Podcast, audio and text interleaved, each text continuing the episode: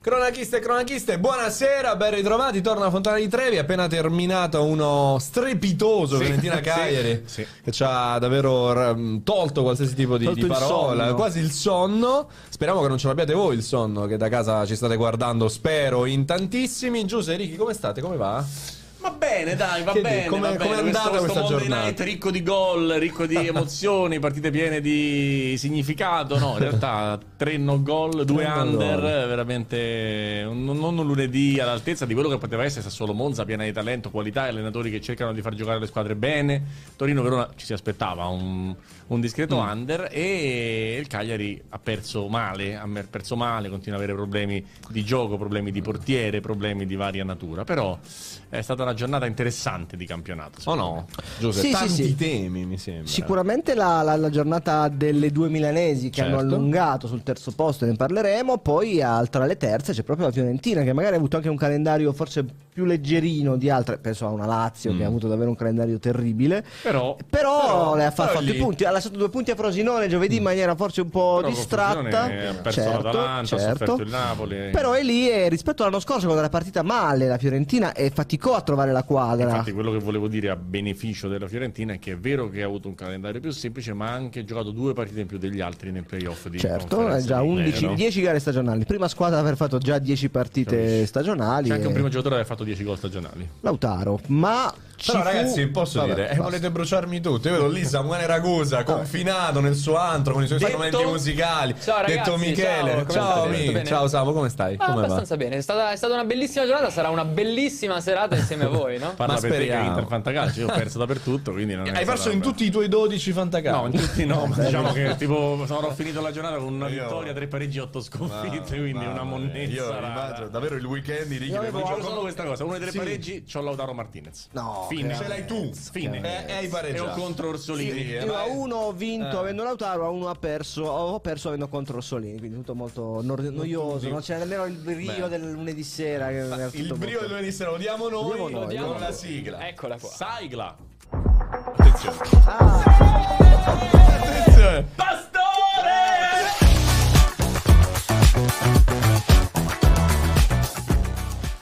Cronachiste e cronachiste, ben ritrovati di nuovo. Una sigla che ci rapisce sempre il cuore, che ci rimette in pace con il mondo. Auguri Nando, auguri, grazie, auguri Nando. Grazie, grazie, grazie. C'è la clip? C'è no, la clip con Nandone Siani nudo che festeggia. No, le quella, le quella, quella, quella, quella, quella è su un altro social. Su un altro social. In uno dei pochi la social. In uno dei pochi Quanti social. Quanti anni compi? Eh, Nando trentasei Siani, ragazzi, trentasei. E l'altra gamba? E l'altra pure pure come citando Gigi Proietti, esatto. no, no, no. Quindi, cioè, citando, sono trentasei. Citando Aldo Giovanni e Giacomo, gli anni di Cristo più tre, più tre, esatto, sono proprio loro. Samuele Ragusa, Chiara, diciamo. Eh ragazzi, esatto. così. Eh, ne dimostro di più, sembro più di trentasei. No, sei sono, sono messo uno, così male. No, no, è giusti, sono, sono giusti. Sono giusti, no, sono giusti, sono giusti. Ragazzi, tantissimi temi li abbiamo preannunciati nella presigla. Qual è quello che vi scalda di più? Trevi, qual è il tema che senti più tuo? Beh, diciamo che abbiamo una serie di cose tra la pastorale, mm. vedi come parla Nando, le, le, le sentenze e anche quello che ha buttato fuori questo weekend che eh, intrippa molto, però il tuo, il tuo vedi come parlando mi incuriosisce più delle mie sentenze, penso. Ah. Mm, eh beh, ha creato, ha creato del hype, no? Qui è l'uomo di spettacolo, Trevi, che viene fuori. Pastors, tu qual è il temi, tema? Credo che anche a livello di, di sentiment sui, sui social la Juventus che fa... che fa discutere, perché lo zero a zero a Bergamo è un risultato classico bicchiere mezzo pieno mezzo vuoto, e mm. chiaramente c'è chi si concentra più sul mezzo pieno, c'è chi sul mezzo vuoto. E ti sorprenderò? Io sono nel mezzo pieno. Attenzione, attenzione. Eh, tra poco. In, raso, in, in rasoiate no, no, no. eh, Pastor sarà dall'altra in parte. In rasoiate adesso eh, il discorso è che eh, ci sta a pareggiare a Bergamo, ovviamente. zero a zero mm. a Bergamo in un campionato tra trentotto giornate è un risultato più che buono. È il modo in cui la Juve ha accettato il pareggio. L'anno scorso il Milan, l'Inter, il Napoli non vanno a giocare a Bergamo per pareggiare. Il Napoli l'anno scorso va sotto a Bergamo e in dieci minuti gli ha già ribaltato il risultato. L'Inter lo stesso, va sotto uno a zero, poi all'intervallo due a uno. Il Milan a Bergamo è sempre andato negli ultimi anni, cioè, parlo delle tre squadre che in questo momento sembrano superiori al Napoli. E la Juve invece è andata a Bergamo ieri, col passare dei minuti si era attrappita, ha portato a casa lo zero a zero che voleva. E mm. poi sento dire cose anche a giocatori importanti come Szczesny, che abbiamo fatto tesoro della lezione di Reggio Emilia dove dovevamo accontentarci del pareggio dopo aver pareggiato. Cioè è un atteggiamento da chi vuole arrivare quarto, no, e non più, primo. Secondo me la Juve ha perso Reggio Emilia perché si è accontentata del pareggio. È, eh, è vero esattamente il discorso anche io peraltro sono d'accordo con te, eh, però su Bergamo io dico che, che, che ci sono delle partite in una stagione in cui quando non puoi vincere è meglio non perdere. E in questo caso secondo me la Juventus, essendo molto peggio dell'Atalanta a livello di qualità di gioco, si è presa un punto che in quel momento, per la situazione in cui era, anche senza Vlahovic e Milik, secondo me è il massimo di quello. Ma questo ad Allegri l'abbiamo sempre riconosciuto. Io gli contesto una cosa della dichiarazione finale. Lui dice un buon punto, vero, abbiamo giocato una buona partita, no, no. E quella è la questione, no. Questa è bugia, ma non è stata una buona partita, è una partita difficilissima, difficoltosa, una partita in cui sono venute fuori le solite pecche di, di difesa, di, di mentalità eccessivamente mh, atta a non perdere prima che a vincere. Dopodiché io penso che il problema sia Juventus-Lecce, che hai vinto, mm. ma l'hai giocata mm. come Atalanta-Juve, l'hai vinta uno a zero, ma l'hai giocata come Atalanta-Juve con un gol abbastanza casuale di uno che stava per uscire. Cioè Eh, è più Juve-Bologna il problema, è più Juve-Lecce, oltre al disastro di Sassuolo. Io la partita di ieri la metto nelle partite. Te la prendi. Sì, sì, sì, è vero, è quello che dice Giuseppe, cioè si può vincere a Bergamo, ma si può anche perdere. L'anno scorso io pareggiò, credo, con Danilo al novantanove. Due anni fa, l'anno scorso vinse due a zero con Reilly Junior, Reilly Junior. Giusto, giusto. Però ecco, è sempre l'anno prima perse uno a zero Malinowski, quindi tutti sì. gli anni uno a zero, zero a due, uno pari. È quello il, te- il tema. Contesto che non ci si è nemmeno provato mm. a vincere la partita. Cioè la Juventus ha, vabbè, non aveva anche nessuno in attacco, ha messo mm. il Diz gli ultimi minuti, però è davvero gli ultimi venti minuti era proprio una dichiarazione di intenti. Portiamo a casa lo zero a zero. Ah. Non dico che devi andare all'assalto perché non è nemmeno, come dire, furba come cosa, però è proprio il discorso. Se noi abbiamo detto per tutta l'estate che la Juve vuole vin- mm. punta- può vincere lo scudetto, eh. se tu vuoi vincere lo scudetto a Bergamo eh, ci vai, però ci, vai Giuse, ci provi, Giuse, ci provi almeno. Forse la Juve non vuole vincere lo scudetto, non lo so, ah, chiedo questo, anche a Samuele Ragusa che è dietro so. dietro tutti quei monitor con tutti i suoi strumenti musicali, perché sappiamo benissimo che è lui che suona live tutte esatto. le sigle della Fontana di Trevi. Ciao Samu, innanzitutto. Ciao ragazzi, ritrovato anche il mio a te. Tastierino robotronico è pronto anche stavolta. Beh, io dubito che la Juve non voglia vincere lo scudetto, sfido qualunque squadra della nostra Serie A a non volerlo fare. È ovvio che ci sono altre valutazioni da dover fare, altre analisi di cui, di cui poter fare tesoro anche nel corso di quello che abbiamo già visto e di quello che soprattutto vedremo. È anche vero che la rosa ha tutte le carte in regola per poter puntare al massimo. Ma è no? così, Ricky, è così. La Juventus ha, la, ha le carte in regola per puntare al massimo in tutto quello che fa. Ma guarda, dipende sempre come noi valutiamo le cose. Se le valutiamo per come sono o per come poi gli allenatori le portano ad essere. Cioè, ieri mh, facevamo una discussione fuori onda, pressing, dove si parlava eh ma la, l'Inter dietro è molto più forte della Juventus. E io sono cascato dalla sedia, anzi dallo sgabello, perché Darmian non faceva il braccetto ed è stato portato col lavoro mm. a farlo. Acerbi è andato via a parametro zero, a parte Bastoni che è un, diciamo, un crack dalla nascita, e poi c'è Sommer, arrivato per sei milioni di euro a trentaquattro anni, che già ha fatto, diciamo, in una delle prime sette giornate una discreta frittata. Quindi il dietro dell'Inter non è un dietro clamoroso. Lo, lo può diventare con Pavard se diventa un titolare inamovibile, ma l'Inter ha una difesa che è diventata forte, non è che è nata forte, mm. perché eh, Acerbi è andato al Milan dieci anni fa ed è, è stato cacciato con ignominia. Quindi i giocatori non sono, sai, c'ha la difesa, c'ha Skriniar, Ruben Dias e che ne so, eh, Sergio Ramos, Sergio Ramos vi, bene, vi, parlandone da vivo. I, cioè, i difensori che hanno vinto i campionati negli ultimi anni sono Rachmani, Kalulu, giocatori che non avevano un passato ad alti livelli. Però Tomori ti, ti stesso. Voglio dire che se tu nomini i giocatori, nomini Bremer cinquanta milioni, Danilo certo. una vita a, ah, a sì. fare squadre sì, forti, sì, sì. se sì della Madrid, e, e Szczesny in porta su Sommer, uno più tre Juve e Inter. Dove sta stabisso? Non mm, c'è, mm, non c'è. Certo. Cioè, questo è il discorso. E secondo me la, la, la vera differenza è che l'Inter è sicuramente meglio qualitativamente a centrocampo.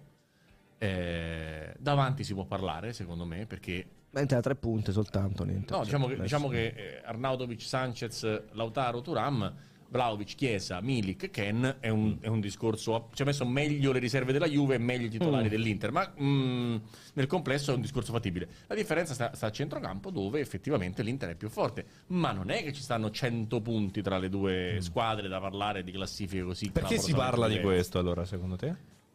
Perché intanto l'allenatore, dopo aver detto per due anni sono tornato alla Juve per vincere il campionato e avendo vinto neanche la Coppa Italia, ha smesso di dire torno a vincere il campionato e sta facendo, diciamo, un po' più il pompiere, e tutta la clac intorno lo segue a raffiche, quindi dice la Juventus è scarsa, ma mh, ripeto, Lobotka faceva panchina a Demme.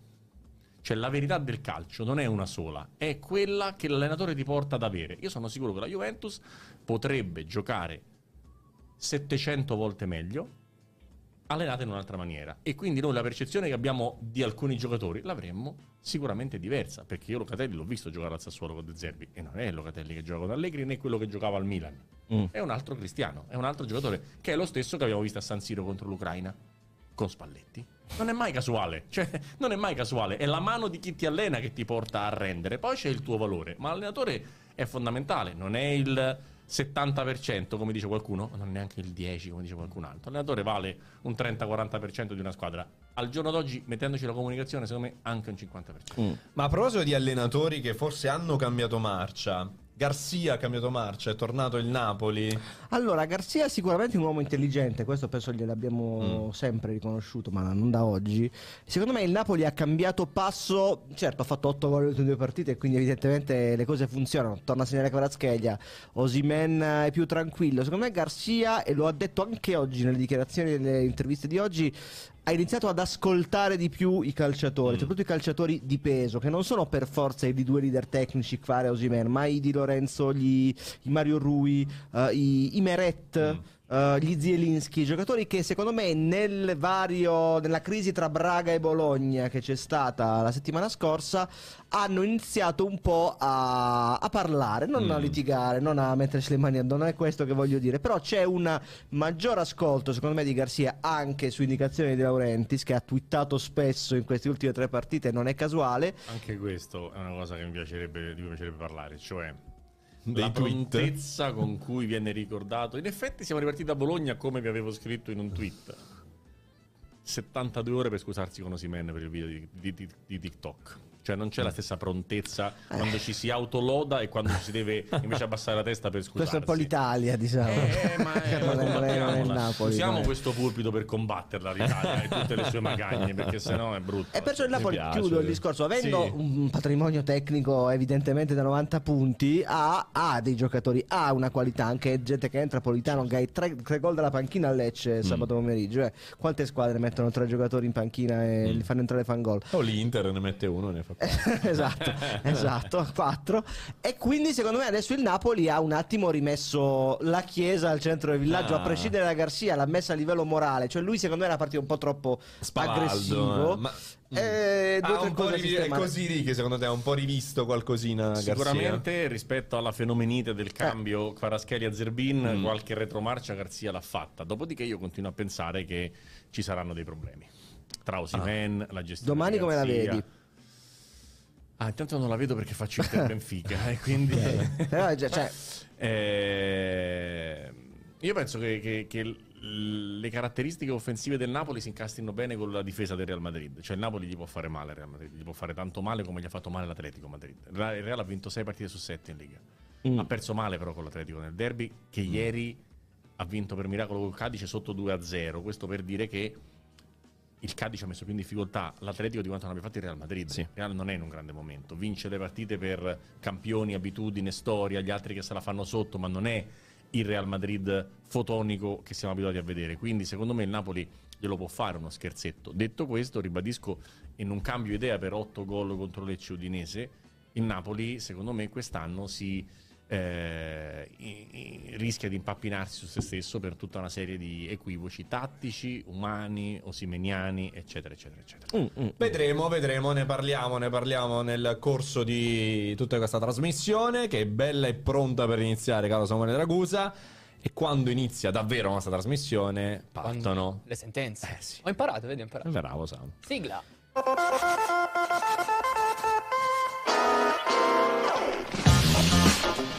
We'll be right back.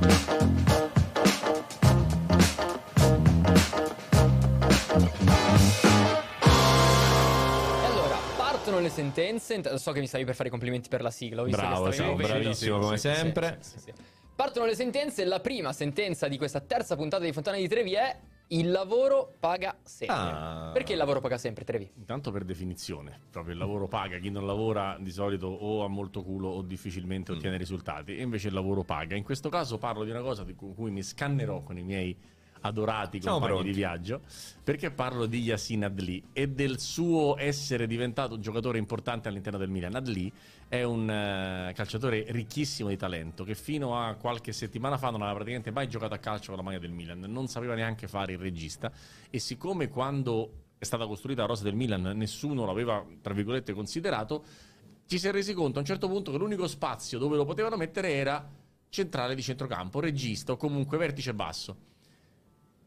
Ci hanno lavorato, Pioli ci ha lavorato, ce lo disse anche nella famosa convocazione dei giornalisti a, a Milanello, e ci disse l'alternativa di Krunic è Adli, che insomma non ha fatto partite da trequartista, mm. non ha fatto partite da mezzala, è sorprendente che le faccia da vertice basso per caratteristiche, eppure ha tirato fuori una buona prestazione contro il Cagliari, pur prendendo la palla sul gol di Lovumbo, ma gestendo molto bene, e anche nella partita contro la Lazio, comunque un avversario con un centrocampo di signori giocatori, ha tirato fuori un'altra buona prestazione, non da sette e non da cinque e mezzo, eh, che ha comunque secondo me dato un'idea che Adli in campo ci può stare in questa squadra. Onestamente l'ho sempre pensato, ma non in quel ruolo, ho sempre pensato potesse giocare mm. quando mm. vedevo il peggior Brahim Diaz o i peggiori giocatori del Milan nei momenti difficili degli anni passati, ma questo eh, ci dice che Pioli ci ha lavorato mesi, fine luglio, agosto, settembre, e quando è successo che Krunic si è fatto male,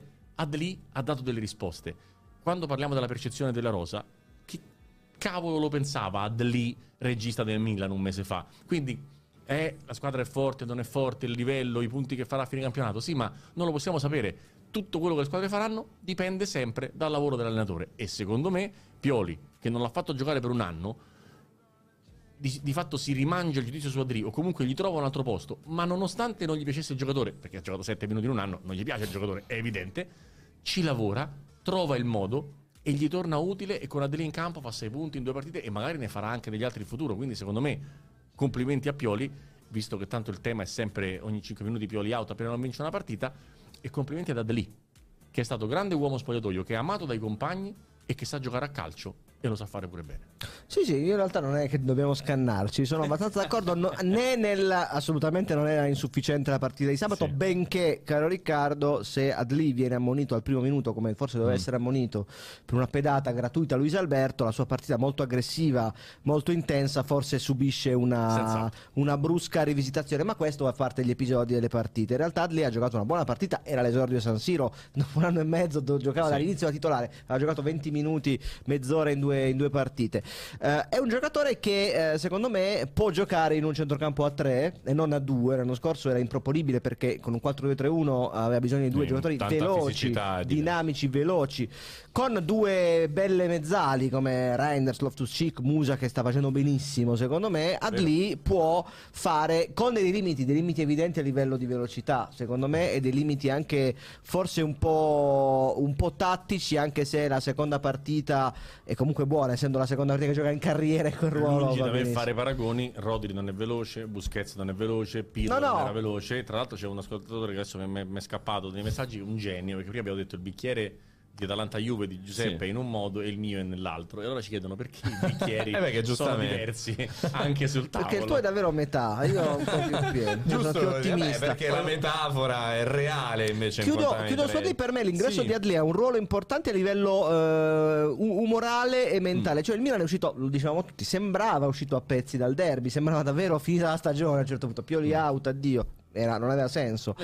Poi quattro, sì. quattro partite, tre vittorie, un pareggio immeritato con Newcastle, e soprattutto come nei, nelle serie tivù c'era bisogno di un nuovo personaggio per scaldare un po' l'ambiente un po' depresso post derby, e se anche gli infortuni hanno dato questa chance a un giocatore che, come diceva Riccardo, è stato bravissimo a venire sul pezzo, è stato messo mm. in discussione sul mercato per tutta l'estate Adli, perché l'avessero potuto vendere, l'avrebbero venduto, e lui ha detto io mi gioco le mie carte anche da e lui ha evidentemente un'autostima di sé in quanto franco algerino, esatto. E quindi di quella zona della Francia di grande personalità, no, con illustri precedenti, che evidentemente lo ha, lo ha tenuto a galla anche mentalmente, perché se tu non sei forte di testa non fai una partita come l'ha fatto con la Lazio. eh.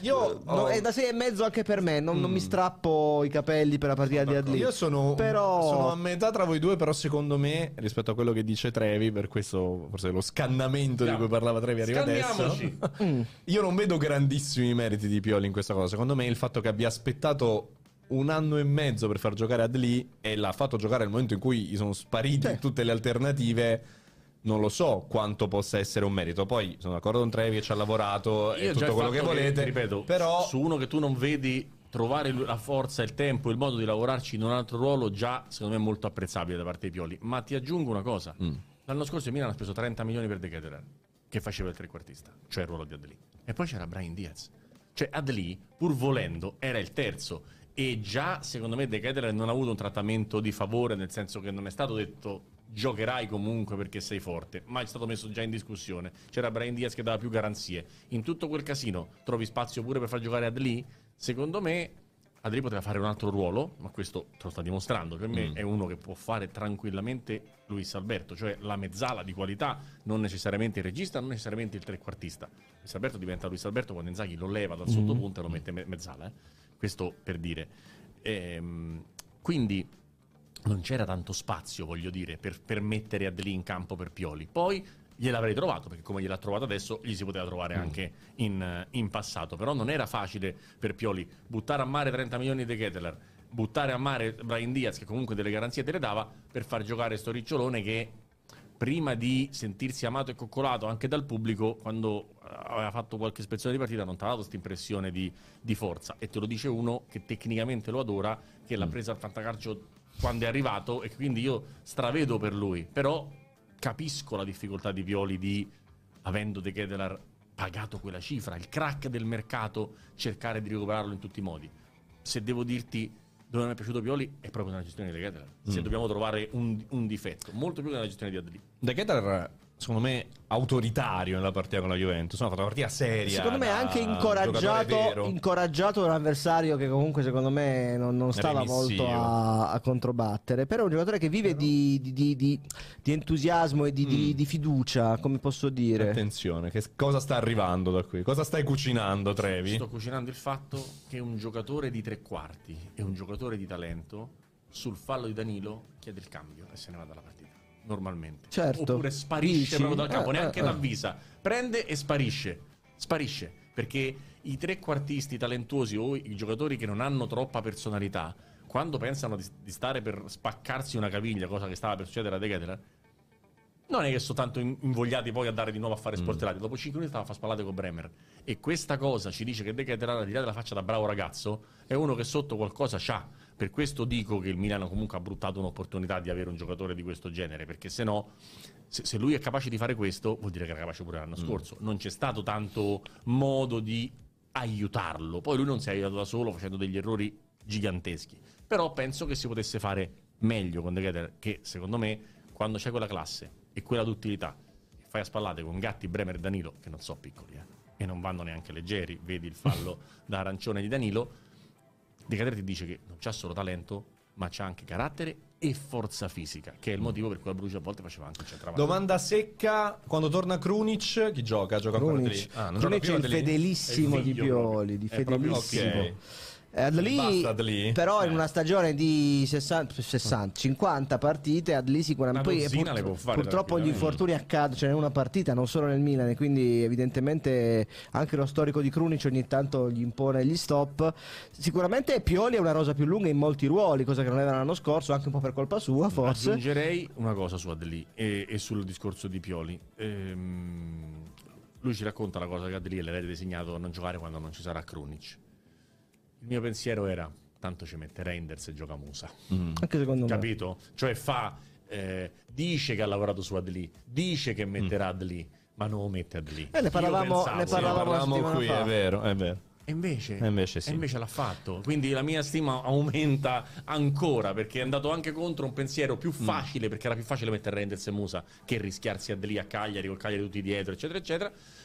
Vero? Vediamo mercoledì. Posso aggiungere una cosa? La parte conduttore. Eh, mi permetto, però voglio, io conduco, voi vi scatenate. Secondo me la partita con la Lazio cambia quando entra Musa. No.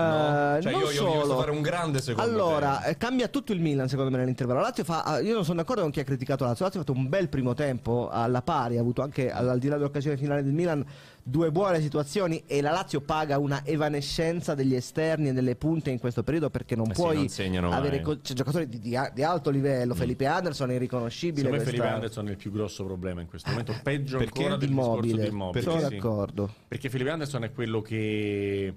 che quando sta dritto te ne accorgi subito, la squadra quinto minuto, sì, sì. subito e, e, e lo vedi a Napoli. A Napoli fa una partita incredibile e la Lazio vince tre a uno a Napoli. Felipe Anderson è assolutamente è il defibrillatore della Lazio ed è quello che mm. ti fa capire come andrà la partita. Eh, insomma, l'altro importante è Luis Alberto, poi arrivano Zaccagni e Immobile, secondo me in questo, in questo momento. Dopodiché sono molto contento di una cosa, e cioè del risultato in proporzione al fatto che Immobile non giocasse, perché sembrava e sembra, cioè questa... Mh, voglia di buttare a mare i giocatori straordinaria, mm. di, di, di, di questo è finito, quell'altro è finito, tutti, fin, tutti finiti. Ma invece ha trentatré anni, Benzema ce n'aveva trentasei l'anno scorso e ancora faceva la differenza. Cioè, non voglio paragonare Immobile a Benzema, voglio dire che a trentatré anni centravanti lo può fare benissimo Immobile.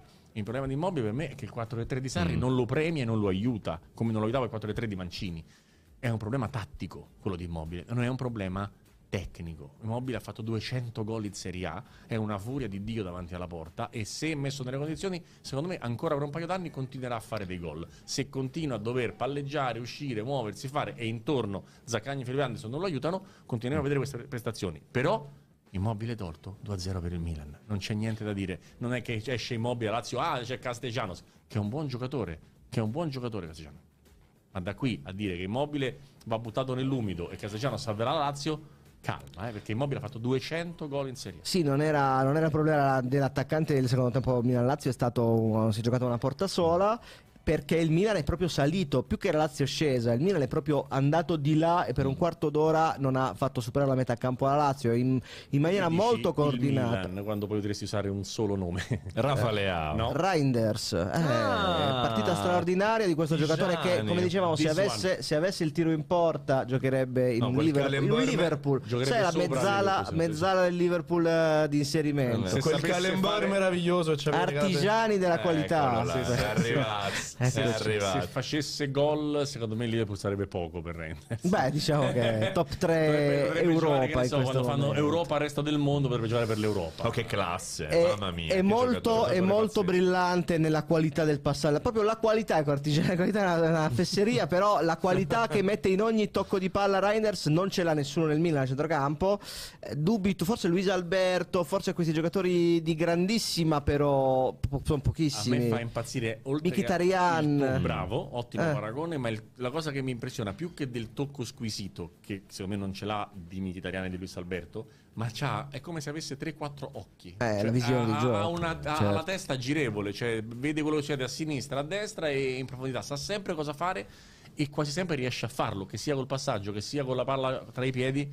È un giocatore incredibile e non so cosa stesse facendo in Olanda a venticinque anni. Io sai che, come dicevo l'altra volta, io gli avevo visto fare solo una partita che era la famosa A Z Alkmaar Lazio mm. e mi aveva colpito molto, ma gli ho visto era solo quella, non, non seguendo molto magari le redivisie, però mi chiedevo a venticinque anni cosa ci fa uno così. O è stata una casualità che, che abbia giocato bene quella sera, ma poi parlando anche con amici che mm. seguono molto più di me il campionato eh, olandese, sì. mi dicevano no, questo è forte, e che l'abbia non, comprato. Non ha risentito il cambio di campionato, no, perché un olandese, intanto un olandese al Milan secondo me viene anche ben ben, ben come dire, è, bene, è preso un bene, bene naturale, è preso esatto. bene, e poi comunque un calcio tattico. L'Italia e gli olandesi in Italia sono sempre trovati bene, secondo me. Mm. Infatti l'altra cosa che andrebbe detta è che quando gli allenatori dicono eh, ma ci vuole tempo, l'inserimento, il giocatore, se il giocatore è molto forte, il si dice, poi ci vorrà del tempo, magari mm. se è un ragazzino come poteva essere stato Leao quattro anni fa, ci vuole del tempo a diventare un leader, a diventare il riferimento della squadra. Pensate anche a Lautaro Martinez, ma magari ne parliamo dopo. Ne parliamo magari dopo. Andiamo di pastorale? Andiamo di pastorale. Ah, andiamo di pastorale.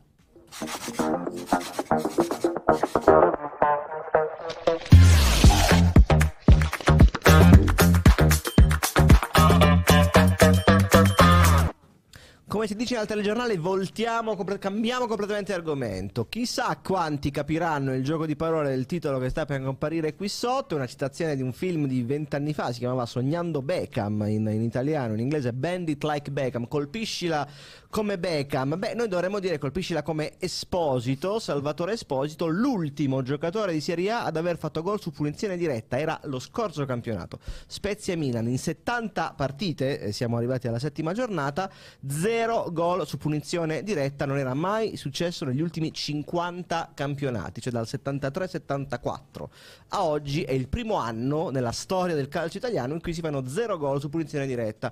Ieri sono andati vicini Muriel, grande parata di Szczesny, Pavard ha sfiorato la traversa, nelle giornate precedenti mh, Dybala, Çalhanoğlu eccetera, però zero gol su punizione diretta. Allora, come mai? È un dato epocale.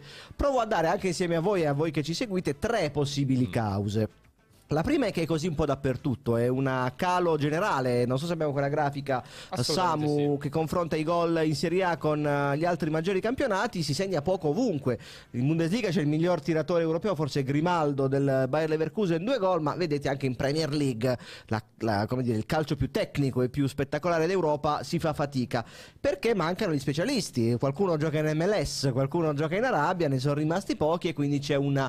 poco gusto, una poca qualità eh, dal punto di vista dell'epoca proprio dei, dei calciatori. Seconda possibilità, ehm, sono, sono migliorati i portieri, i difensori, non solo per il famoso coccodrillo di, eh, inventato da Brozovic ormai cinque sei anni fa, ma anche perché le barriere sono più attente, tant'è che i pochi gol su punizione magari sono anche un po' errori del portiere, viene in mente Macedonia-Italia con il gol di Bardi un mese fa, ma in generale c'è qualche distrazione, altrimenti è come se non si potesse più più segnare.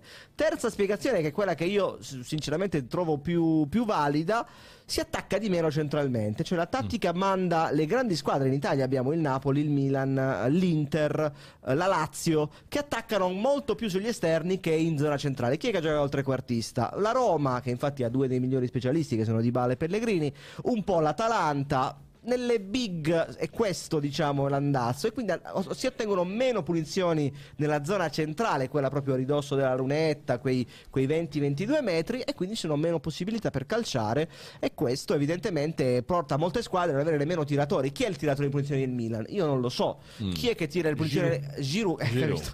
Chi è che tira nella Juve? Beh, Vlahović ha fatto due gol un anno fa, ma poi non è che abbia fatte Mili, molte. Che era segnato con la Cremonese.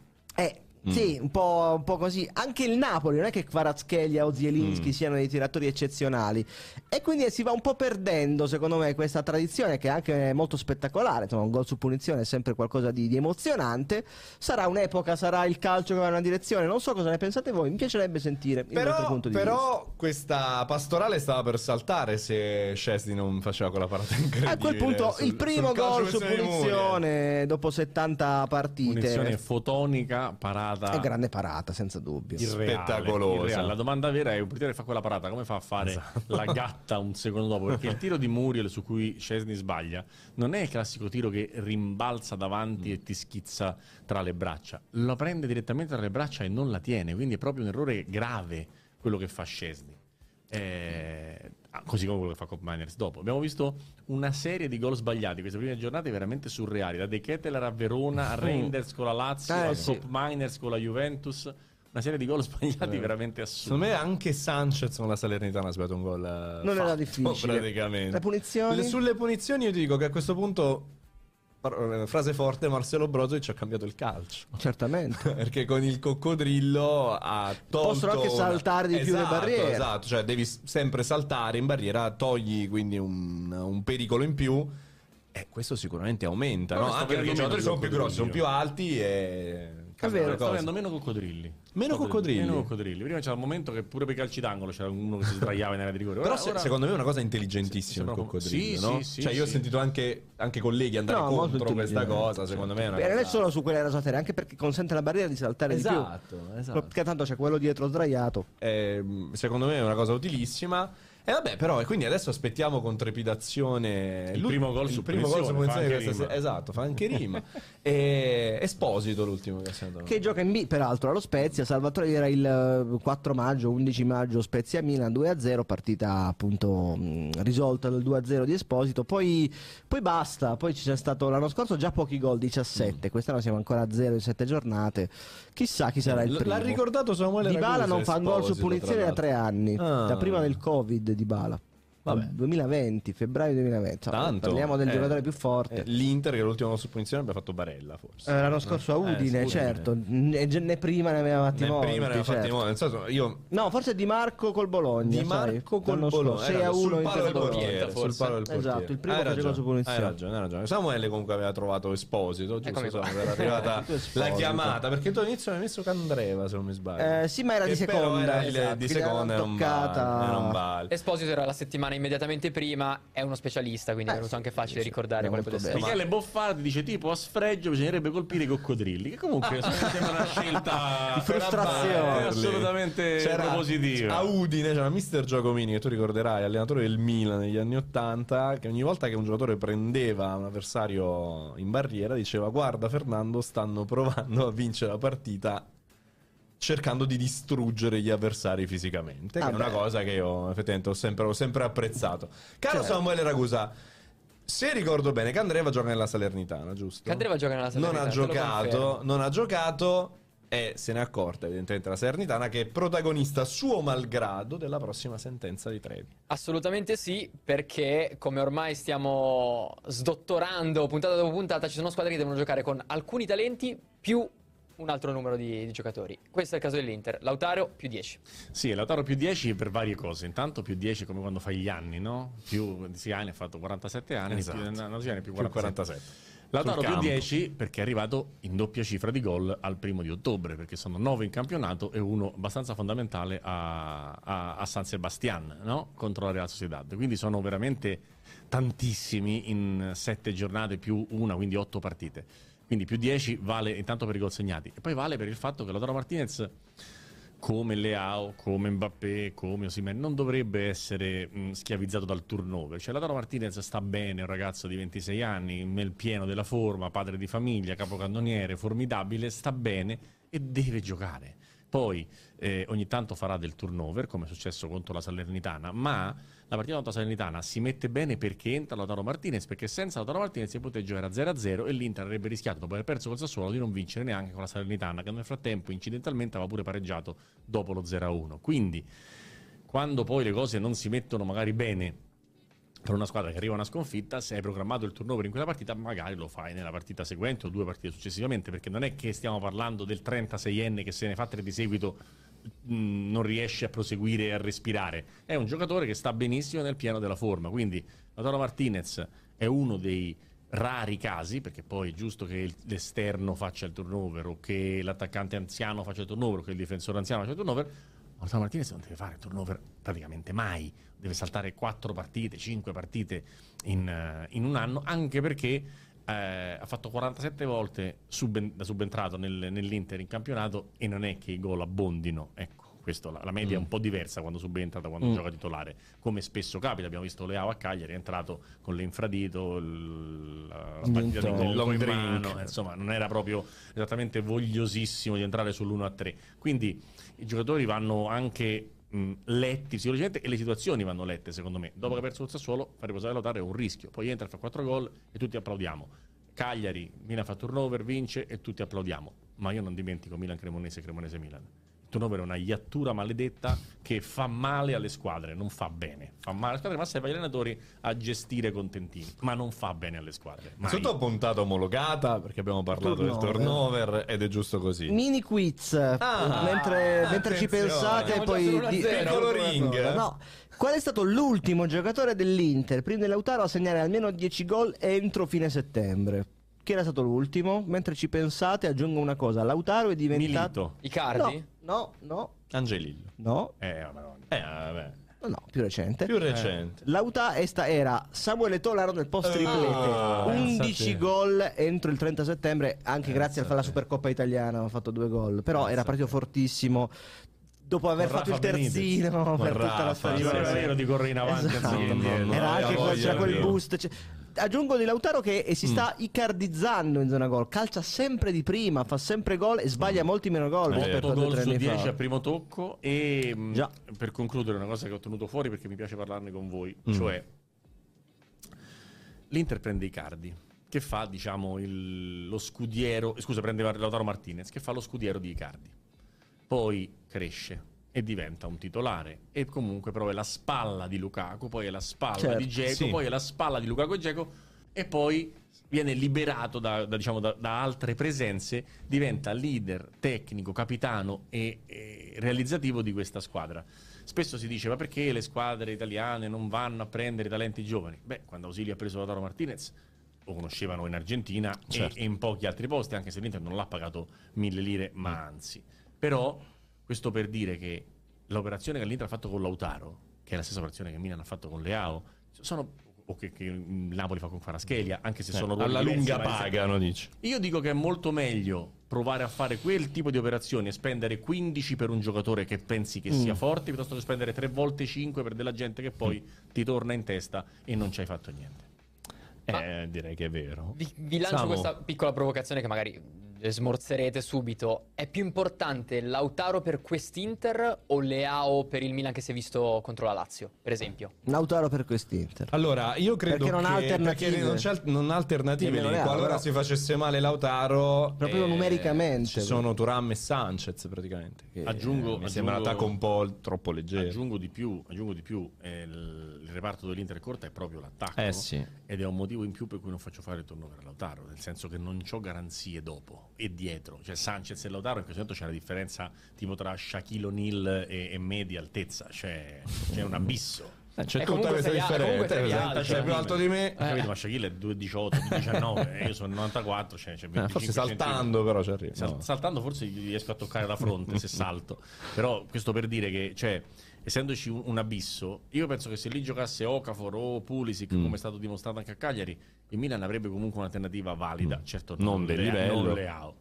Però l'Inter senza, senza Lautaro in questo momento io non, non, la vedo, non la vedo che attacca, fa bene, fa paura agli avversari con Sanchez e Thuram. Eh, non, ha, non sono due prime punte, nessuno dei due è una prima punta. Potrebbe provare a farlo Thuram, ma secondo me Thuram nasce... L'unico nove nove è Arnautovic, che in eh. questo momento non c'è, e secondo me, rispetto a come l'hanno pensata in estate, con Mkhitaryan che può fare la seconda punta, Klaassen che mm. può fare il sottopunta, una serie di cose, insomma l'Inter deve prendere un attaccante a gennaio. Eh, probabilmente sì. Guarda, però mm. tu dici Shaquille O'Neal, mi dispiace perché tu che sei uomo di spettacolo esatto. non cogli, Trevi, la necessità di, di riproporre un to- LeBron James, proprio lui, eh, proprio è vero che, ma che non potevo recuperare Shaquille O'Neal in chat, eh, eh, non, eh, non potevo, chat, non potevo nominare LeBron James eh, scusa, perché è molto più basso di Shaquille O'Neal. Giusto, questo, questo è il giusto. Fatto. Comunque insomma l'Inter che ha provato Klaassen, ha provato Sanchez, però l'impressione è che comunque un po' indietro eh, tutti e due, sono arrivati il trenta agosto tutti e due, non e invece mi sembra che Pavard sia già totalmente Pavard è già un livello anche come condizione fisica mm. perché insomma non ha un... come star power già, esatto, e poi gioca in difesa, che voglio dire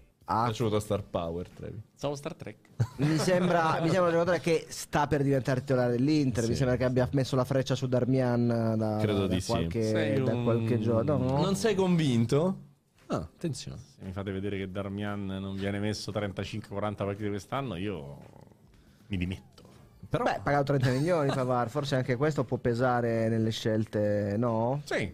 Ma non sempre pesato, non sempre pesato. Quindi non... Ma Pavard, super... Pavard maggiore di Darmian oppure no per te? Dio mio, Pavard è un giocatore, ah. è un giocatore eh. più forte del giocatore all'Inter in difesa insieme a Bastoni, secondo me. Come, come status, come futuribilità, cioè nel senso Acerbi è formidabile, no? Ed è anche uno su cui Inzaghi si fida, si affida co- completamente. Ma Pavard è uno che può stare in campo in una finale del mondiale. Secondo me in un futuro ci può stare anche in campo Bastoni. Acerbi la vedo più difficile. Mm. In questo senso dico, dico lo status è diverso. Mm. Cioè è uno status proprio di, di roba gigante, Pavard mm. e, e Bastoni. Bastoni. Sono d'accordo. Che dici? Andiamo avanti. Andiamo avanti. Che come, dici? Come... Eh, come decide Ragusa? È arrivato l'altro ieri. Ma eh, lui Ragusa. Andiamo avanti. I tempi. Il metronomo di questa, esatto, di questa trasmissione. Nel pacchetto sei il musicale. Nostro Adli. Sei il nostro Adli. eh, eh, stessa stessa per un anno. Esatto. L'abbiamo tirato fuori quando serviva, quando serviva di più. Andiamo, Sam. Dove, dove andiamo? A C P N, a C P N un po' C P N. Polemico. Ma oggi, certo, eh. assolutamente.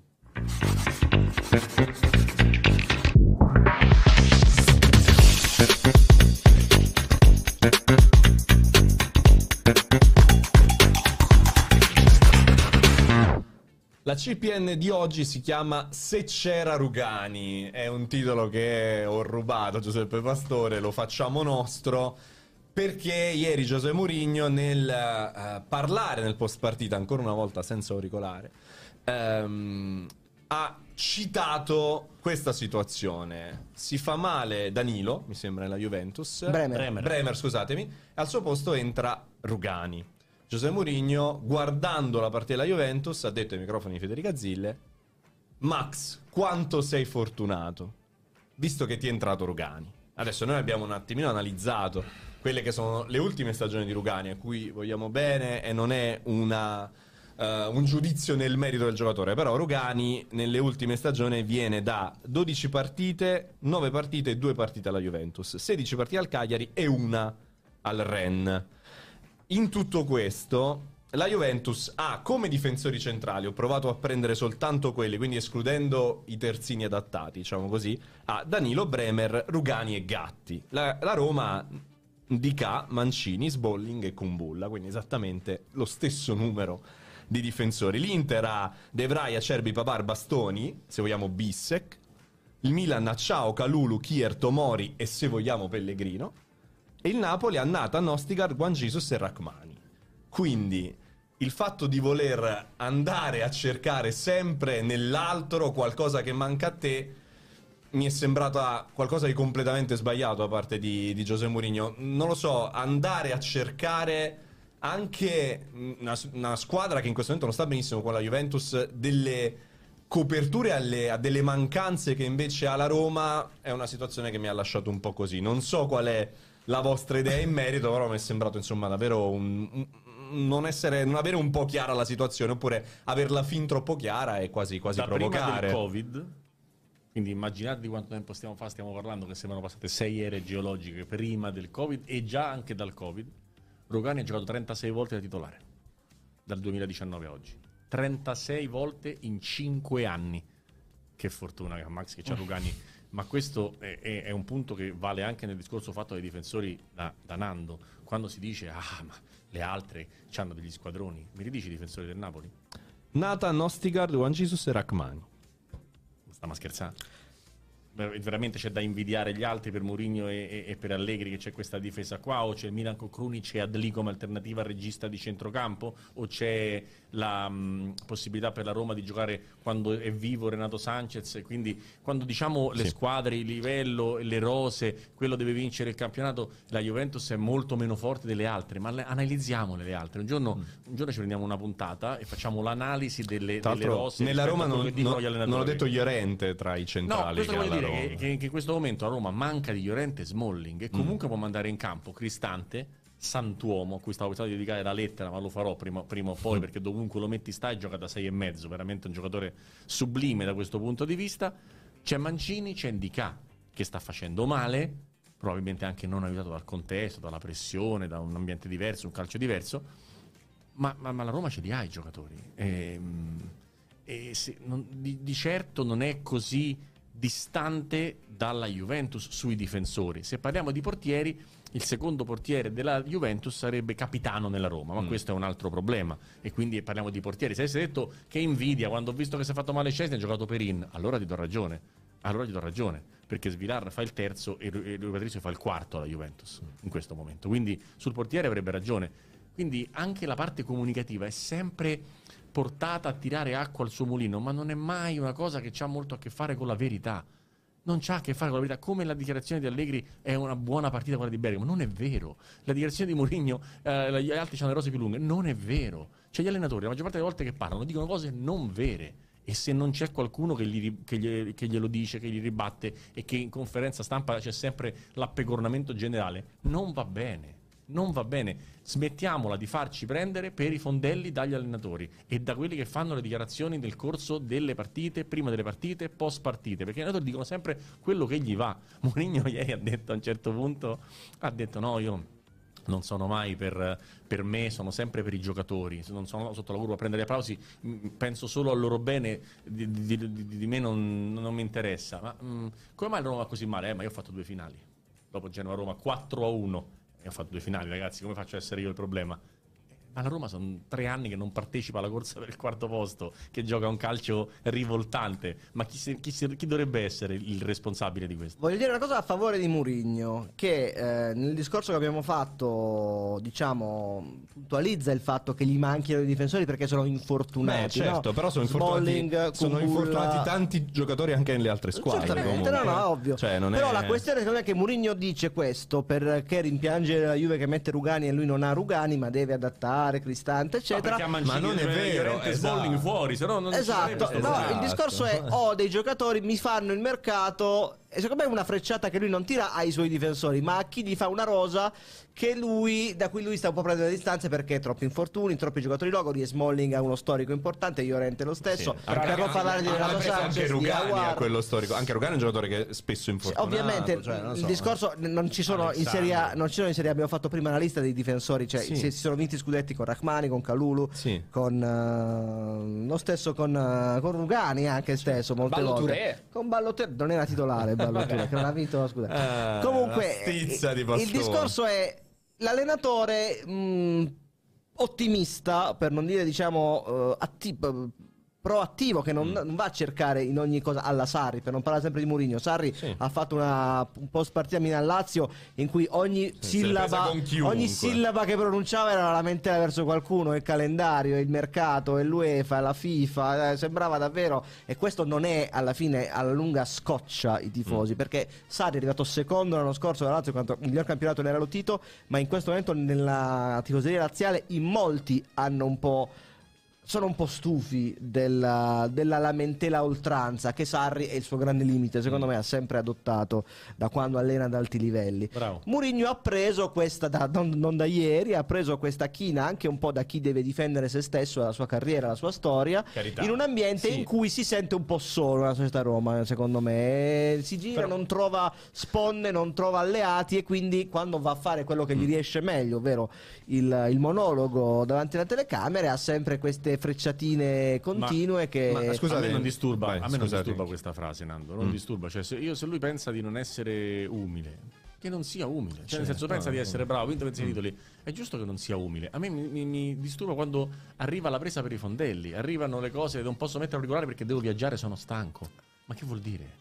Ripeto, se il prodotto calcio lo prendiamo a calci prima noi dall'interno, non verrà mai un bel prodotto calcio. Se l'allenatore che prende sette milioni e mezzo di euro non può mettersi sette minuti un auricolare a fine partita dopo che ha vinto due a zero, una volta tanto che ha vinto una partita, c'è qualcosa che, che non quadra. O non c'è tanto di calcio da dire, ed è un'ipotesi visto come gioca la squadra, oppure dovresti parlare, fa parte dei tuoi compiti parlare con, con uno studio dove tra l'altro sono persone preparate, competenti per bene, come poteva essere il post partita di, di, di ieri sera. Quindi Mm, diciamo la, la, la, la non, non umiltà non è un problema. Quando ti viene a raccontare delle storie che non sono palesemente vere, le storie che a Roma vale dal quinto all'ottavo posto, ma ragazzi, ma chi ce l'ha Luca che ti parla davanti? Ma chi ce li ha Luca che ti parla davanti? Ma io, se posso aggiungere una cosa, è anche vero che se tu hai due centrali disponibili non devi giocare per forza a tre. Bravo. No? Bravo, non devi giocare bene. Ma perché, scusa, sì, Giuseppe, perché no, devi giocare a tre? Certo, sono, sono ti, è un dibattito, certo, no? Se ti lamenti del fatto che le altre squadre hanno un centrale in più disponibile rispetto a te, è vero che hai gli infortunati, ragazzi, però se tu non hai i giocatori non devi, gio non devi giocare per forza con un centrocampista difensore, o no?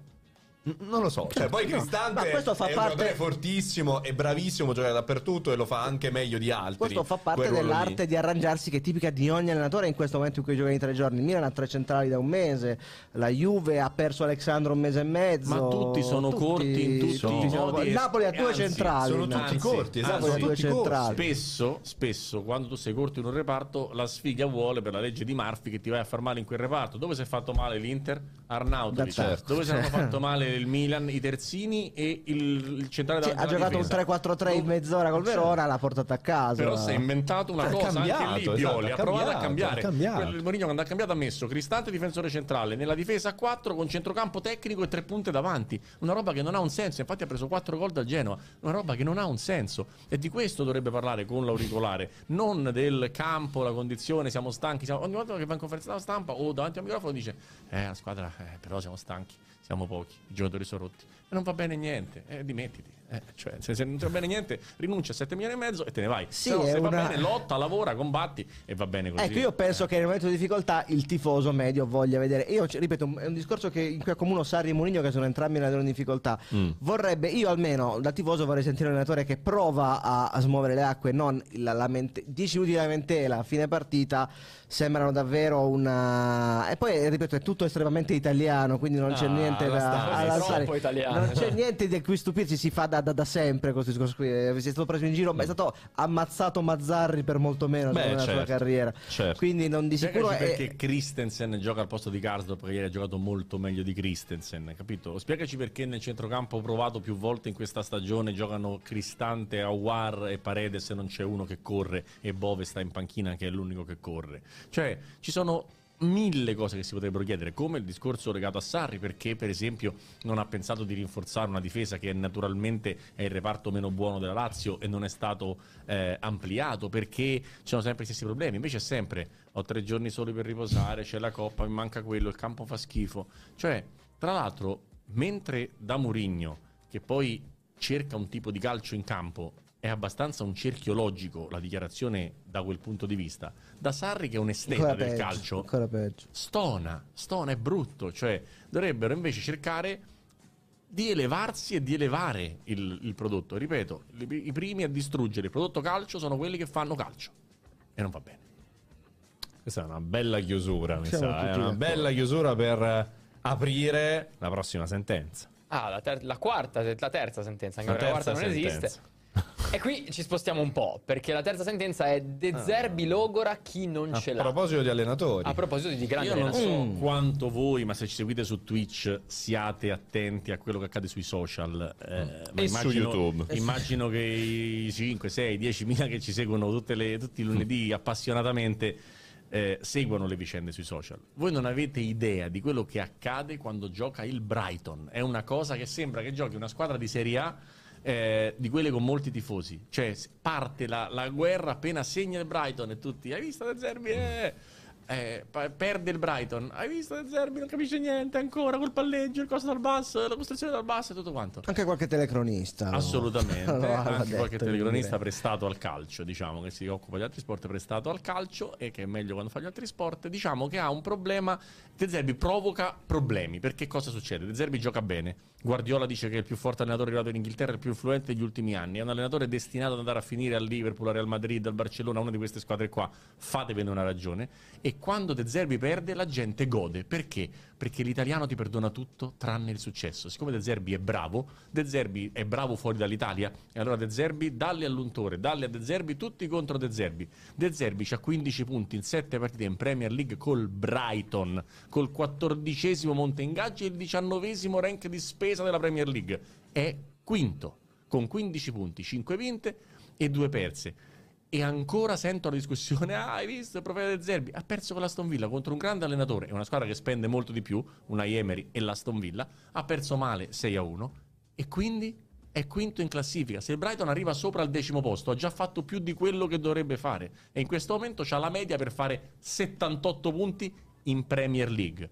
Quindi fatevi una vita, non passate la vita a gufare De Zerbi, fatevi una vita, perché adesso sta al Brighton, poi andrà in squadre molto più forti e starete ancora più incazzati, quindi lasciatelo stare a De Zerbi, ragazzi. Ho due domande, visto che ha perso sei a uno, due domande da farti su, su De Zerbi anche in prospettiva futura. Andrà in una grande squadra, hai detto, ma, ma non, non pensi... ho dubbi su questo. Ma anch'io sono, sono convinto, non pensi che il suo step sia quello proprio di gestire il calcio ogni tre giorni, che al Brighton sta sperimentando solo da un mese, e che di fatto lo obbligherà un po' alla... e poi il grande cruccio di Sarri lo obbligherà a dover trovare anche un modo diverso di gestire. Ma io non penso che De Zerbi sia un allenatore perfetto a mm. quarantacinque no, no, è, anni. Parlo proprio penso in, che De Zerbi, in modo costruttivo. Anzi, quarantaquattro Penso che De Zerbi debba fare tutta una serie di esperienze. Ora le farà col Brighton, le ha fatte con lo Shakhtar Donetsk e piano piano arriverà alla gestione del fatto che la settimana non sono cinque sei allenamenti, ma sono un allenamento, un viaggio, un trasferto, un ritorno, eccetera, eccetera, eccetera. Ma come l'ha imparato nel tempo Spalletti, come l'ha imparato nel tempo gli allenatori giochisti, lo impara e lo imparerà anche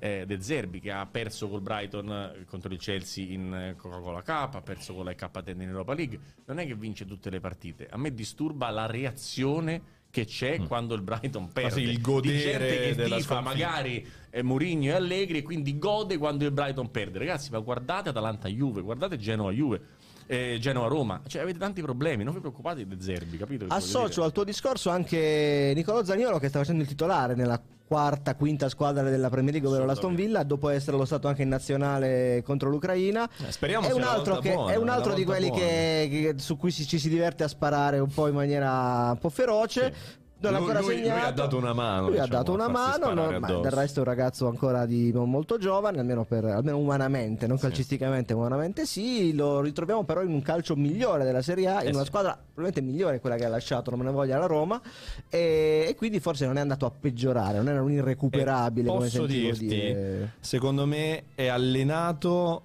No, eh, un allenatore che allenatore. migliora tantissimo accidenti, i calciatori. Accidenti. Eh, Emery e Spalletti adesso. Emery e Spalletti no, davvero. Se non fa bene adesso, assoluto, se non fa bene adesso. Dove può arrivare Spalletti? Eh, sp- perdona, perdonami, Zaniolo, secondo te? Uguale, in nazionale, la risposta è la stessa. A fare il titolare. Fare adesso il abbiamo titolare. Liberardi, Orsolini, esatto. Politano, Zaniolo, bella, bella ressa. Però se sulla fai lesta. un discorso di status, secondo me, di quelli che hai nominato... Mm. Berardi comunque la carriera la maggior parte l'ha già fatta, Politano mm. la carriera la maggior parte l'ha già fatta. Io penso che solo Chiesa e Zaniolo. Però è il no. meno esterno Zaniolo in quel ruolo, più anarchico in quel tutto ruolo. Tutto vero, tutto vero. Però io di tutti quelli che sono a disposizione di Spalletti e dell'Italia, così come penso anche che Zaccagni sia un giocatore fino a un certo mm. Eh, mm. status, diciamo, gli unici che vedo over quello status, cioè che possono diventare mm-hmm. giocatori con la G maiuscola, sono Zaniolo e Chiesa. Tutti gli mm. altri sono giocatori, secondo me, un po' più continentali, un po' più, anzi, italiani. Mm. Tanto mm. campione italiano che, più che da... Che ne pensate di Cialanoglu, che ha detto Di Maria, uh, Di Maria è come Berardi? A livello, a livello tattico per l'Inter, secondo me, il problema domani è simile. Cioè, un giocatore molto accentratore, perché il Benfica ha fatto cinque gol e sei assist, mi pare, Di Maria in sei partite, e tutto passa da lui, evidentemente, e lui è un giocatore che parte da lì e poi si accentra. E in questo, secondo me, nella preparazione anche video, magari, che l'Inter ha fatto, secondo me Inzaghi ha un semplificato... focus su Di Maria. Ha semplificato la questione. Vi ricordate il male che ci ha fatto Berardi mm. mercoledì? Ecco, Eccolo domani lì. rischiamo lo stesso. Infatti secondo me il senso era quello, il questo, senso era un mancino pensiero. di talento che parte di base da destra, poi che ci può rompere le scatole come ha fatto Berardi. Eh, non parlavano si parlavano le classi. Dopodiché, dopodiché su Di Maria fatevi anche qui delle domande. Perché l'unico anno che ha giocato male a calcio era allenato da Allegri? È una domanda che va fatta. Forse l'ha fatta Di Maria. Chissà, eh, rispondetemi però, io ve la faccio io, ve la faccio io. Come perché, mai? Perché in una squadra, mondiali, anche l'anno scorso, una squadra in cui non si gioca a pallone, uno che c'ha il calcio dentro come Di Maria fa fatica. In più era concentrato sui mondiali, in più la stagione della Juve ha preso una piega ignobile e quindi Di Maria ha tirato abbastanza presto i remi in barca, ma di certo, di certo, come Kulusevski e come tanti altri, liberato dalla morsa di un calcio anni sessanta, stai tranquillo che gioca meglio.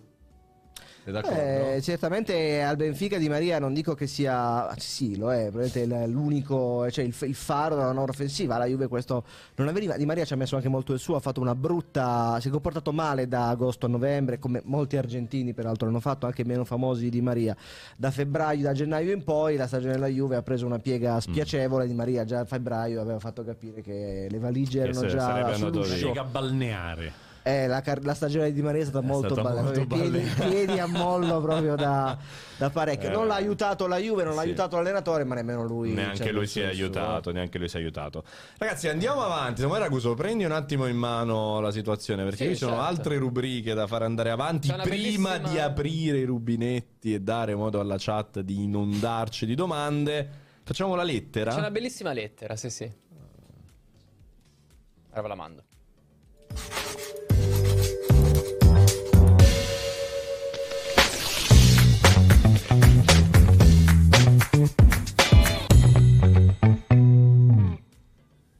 Allora ragazzi, la situazione è questa, eh, la lettera è all'allenatore dell'Udinese che, che è Sottil, perché visto che della comunicazione abbiamo già parlato, avevo una doppia lettera e la, la tengo quella per Sottil visto che il discorso comunicativo è già andato. Allora, eh, ne abbiamo parlato l'anno scorso, penso a, a profusione del, del livello di, di Lazar Samardžić. Qui non c'è solo un problema legato a Samardžić, c'è un problema legato proprio all'Udinese e alla sua condizione. Mi sembra una squadra completamente disconnessa, che prende gol e rischia di prendere tutte le partite. L'unica volta che non l'ha presi contro il Cagliari ne poteva prendere tre quattro.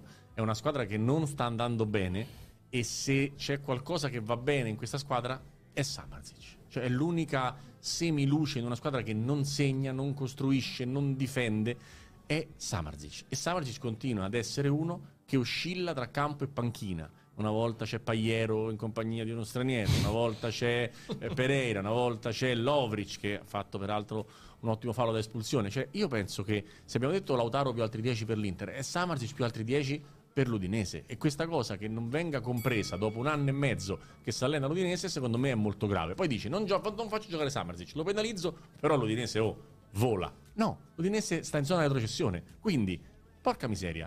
Ma non si può ricominciare dalle cose facili, tipo il giocatore più forte della squadra per dispersione gioca tutte le partite e poi gli altri dieci li scegliamo anche col sorteggio. E chiudo, voi mi, mi mm, contestate il fatto che io dica che Luca è molto forte, ma io insisto, Luca è molto forte. Luca è molto forte.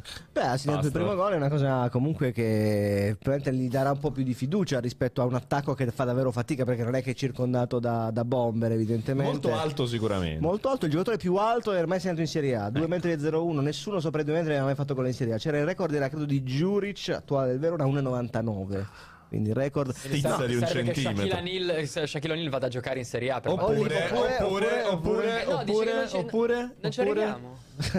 È troppo basso no. LeBron James. E sull'Udinese, beh, si parla come tanti allenatori adesso stanno, stanno scricchiolando. Mm. Paolo Sousa, lo stesso Ranieri, eh, Sarri, eccetera.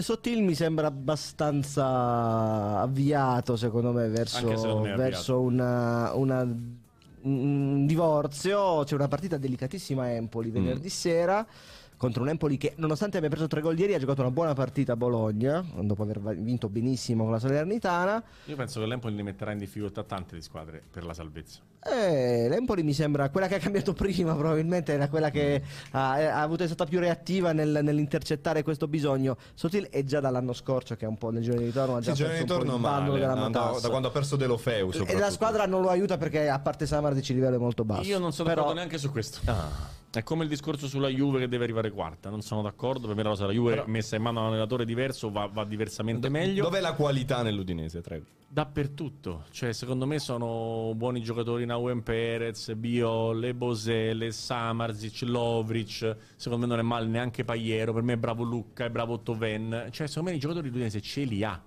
Eh, non è una squadra manchevole, è una squadra sicuramente non tanto pensante, è una squadra non...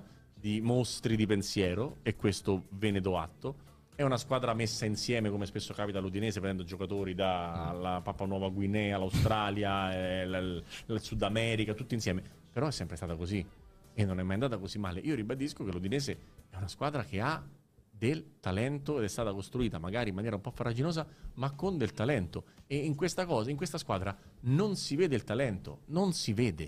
eh, De Lofeu lo diciamo ai fantallenatori, tanto l'Udinese non è che l'abbia proprio comunicato troppo, ma De Lofeu ragazzi stanno in campo, ci va, eh, ci va col binocolo, eh, che è complicato, non sta bene, mm. non sta bene, quindi lo dico anche a chi l'ha preso al fantacalcio, chi lo vuole scambiare, prendere, tenere presente che De Lofeu quest'anno non giocherà tantissimo, non sta, non sta in grandissime mm. condizioni, quindi eh, eh, non c'è, però stabilito che ah, non sì. c'è. Chi è il giocatore con più qualità tolto De Lofeu? Samardžić, benissimo, guarda, facciamo giocare. Vero, cioè, eh, ieri comunque Samardžić sì. vince uno a zero, cioè la, la, la questione è questa: Samardžić in campo, Udinese e Genoa uno a zero con l'Udinese. Omologata anche questa puntata eh, sì. sui minuti dei campioni. Allora, però l'Udinese vende vende Becao, vende Beto, sì. perde Pereira, l'ha ripreso adesso per disperazione. L'ha ripresa Pereira? L'ha ripresa Pereira, cheat. uh, ha perso Udoge, cioè ha venuto Udoge. L'ha sostituiti con chi? Cioè con João Ferreiro, e, e con aggiungo, Zamura, Trevi. Con chi? qu- quale allenatore, e qui, e qui proprio mm. ti chiedo delle risposte, potrebbe amalgamare questo melting no. pot culturale che si è creato? Eh, Luca Gotti. Più del, più del, probabilmente del Luca Gotti, Gotti. Probabilmente Luca Gotti, ma c'è da capire un po' come andrà, come andrà con l'Udinese. Chiaramente Ortega e, con l'Empoli è decisivo. E lì secondo me deve, deve subentrare anche un discorso di sopra la panchina. Cioè sopra la panchina devi dire ragazzi, qui è una situazione che mm. c'è un giocatore... Anche ah, per certo. una patrimonializzazione certo, nostra certo. Se Saudi continua a fare panchine, è un giocatore che tu vendi peggio, perché comunque c'è una prestazione. Quante partite ha fatto di titolare l'anno scorso? Eh, ventidue, ventitré, ventiquattro? ventidue. No, dovrà essere trentotto. trentotto se, se, se non è in ospedale, trentasette. Allora. Ecco, mm, se, mm. se no deve avere una scusa molto buona. È vero che l'altro giorno non era meglio della condizione. Vero, l'autogol, vero di, anche l'autogol di Maturro arriva su cross di Samardžić. No, no, vabbè, è entrato. Vabbè, Maturo a... ce l'ha messa tutta per metterla dentro. Eh? Maturo ce l'ha messa sì, tutta, però. Il però... cross ha mandato al bar il portiere del Genoa, ha mandato Maturo in confusione. Cioè, quando crossa Zemura, non è come quando crossa Samardžić. No, no, no, no. Beh, ma entra, fa un tunnel, dopo tre secondi ti fa capire, ah, ragazzi, insomma, subito un altro gioco, dai. Che giocatore è. E eh, vabbè, insomma, vedremo come andrà a finire con l'Udinese. Siamo quasi al momento dell'apertura dei rubinetti, perché se comincio a sentire l'acqua che scorre. Prima però Prima però mi devo infervorare esatto. ancora di più. Prima però Trevi è carico, eh, Samu, quando Trevi è carico bisogna bisogna aprire. Apriamo? Aprisci. Cosa apriamo? Aprisci. Aprisci. Cosa apriamo? Aprisci. Aprisci, Samu. Apriscio. Aprisci. Ah, certo. Sì, perché si parlava di acqua. Aprisci. Eh no, sì, sì, hai ragione. Aprisci.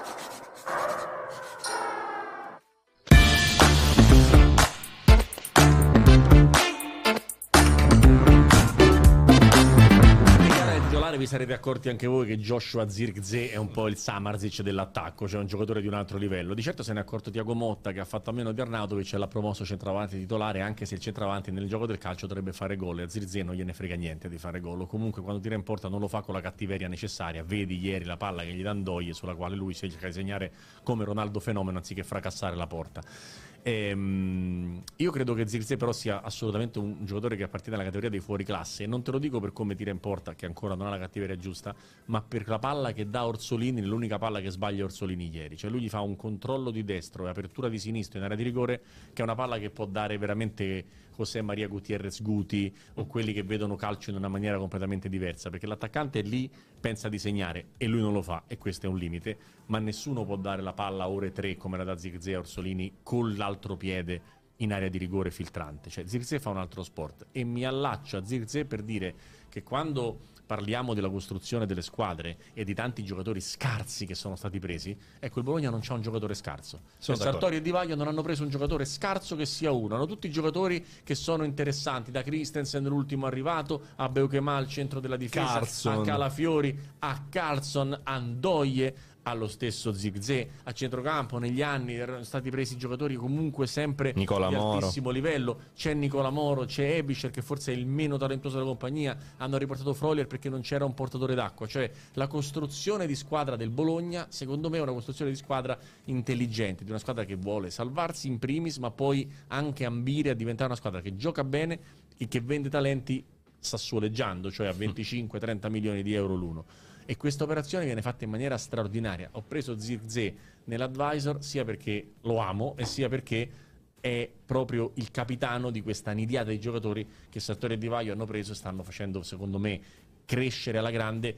E non so Thiago Motta quanto non verrà shippato da qualche grande squadra mm. al Bologna prima o dopo, ma se Thiago Motta rimane altri due anni al Bologna non mi meraviglierei che un giorno diventasse la nuova Atalanta o la nuova Udinese di Spalletti e Guidolin, che è andata in Champions. Avendo il miglior direttore sportivo italiano non mi sorprende, il Bologna ha mm. un fuoriclasse assoluto come Giovanni Sartori. Aggiungo una cosa, che il Bologna non prende gol da quattro giornate, una eh, cosa che esatto, non capitava da, dai tempi di, di Guidolin, che rimanesse sì, era, era l'inizio di Guidolin, era duemila ottobre novantanove, ah, okay. mi pare, quindi prima del secolo insomma, e, insomma quattro partite di fila per il Bologna sono un risultato ragguardevole. una squadra che gioca anche un gran bel calcio, non soltanto, cioè, di, non prende gol ma propone, non fa, io, non fa il, le barricate per, per fare lo zero a zero. Io so, sto aspettando Carlson, perché l'ho visto suoleggiare e creare, ancora deve entrare nel vivo, e, però secondo me the next. E aggiungo una cosa, non me ne voglia il Monza, giovedì è stato derubato il Bologna perché gli hanno eh tolto sì, un gol di Ferguson a Monza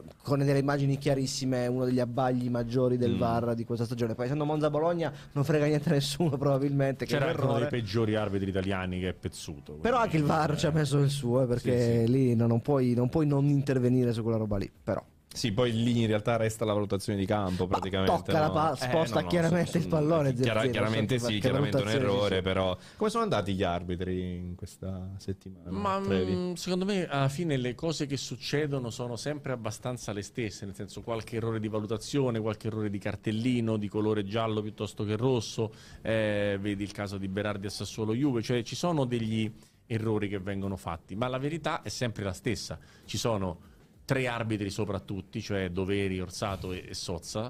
Ci sono degli arbitri affidabili come possono essere Mariani, Guida e Maresca, che è cresciuto tanto negli ultimi due anni.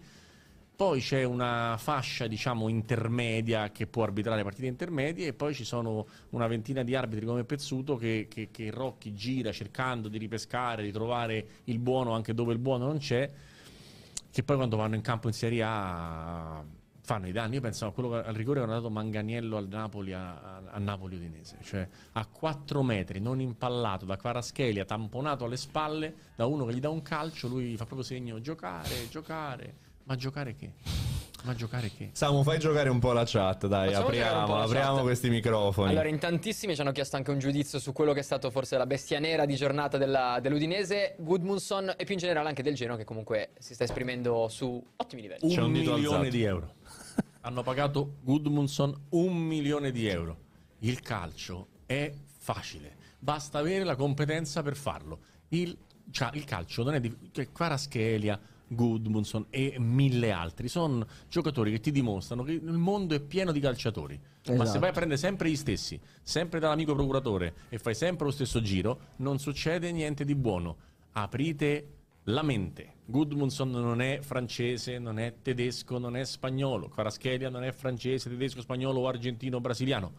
Aprite la mente, i giocatori sono un miliardo, bisogna solo saperli andare a trovare e poi che abbiano il carattere per, diciamo, sostentare il loro talento. Mm. Perché ieri ho visto il gol di Chirico a Casertana, eh, Catania, Catania e, e Chirico poteva giocare con Messi a pallone dal punto di vista tecnico. Il problema è che poi dopo, una volta ho commentato quando era a Padova, calcio d'angolo contro il Padova, palla buttata fuori dal portiere, spinta di pugno, Chirico parte e non c'è nessuno e lui tira da centrocampo pure là. Uno contro il portiere a sessanta metri dalla porta, ha preso e ha tirato, e ha tirato fuori. Ah.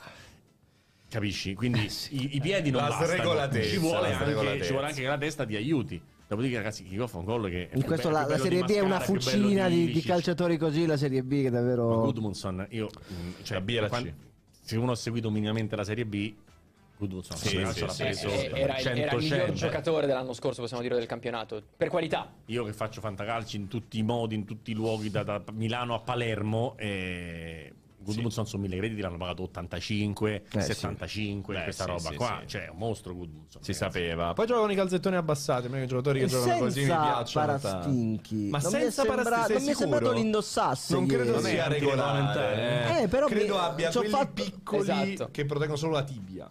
Ok, eh, chiediamo, ai, okay, chiediamo sì, a chi sì, lo sì, osserva. Credo sia così, perché non si può giocare senza. No, no, anche io lo so, però appunto mi sembrava davvero non ci le avesse. Comunque, quanto è bello il figlio di Gudmund, perché c'ha una cosa, eh, c'ha sì. una cosa che è mi così. fa impazzire dei calciatori, che conduce la palla con entrambi i piedi. È una roba che mi manda fuori di testa. Vuol dire come, che sei forte. Tipo veramente. Quando Casorla o Hernanes, questa gente qui, Simone Verdi, fanno le cose con entrambi i piedi, io impazzisco. Cioè, è come quando palleggia con due mani LeBron James, è veramente bellissimo.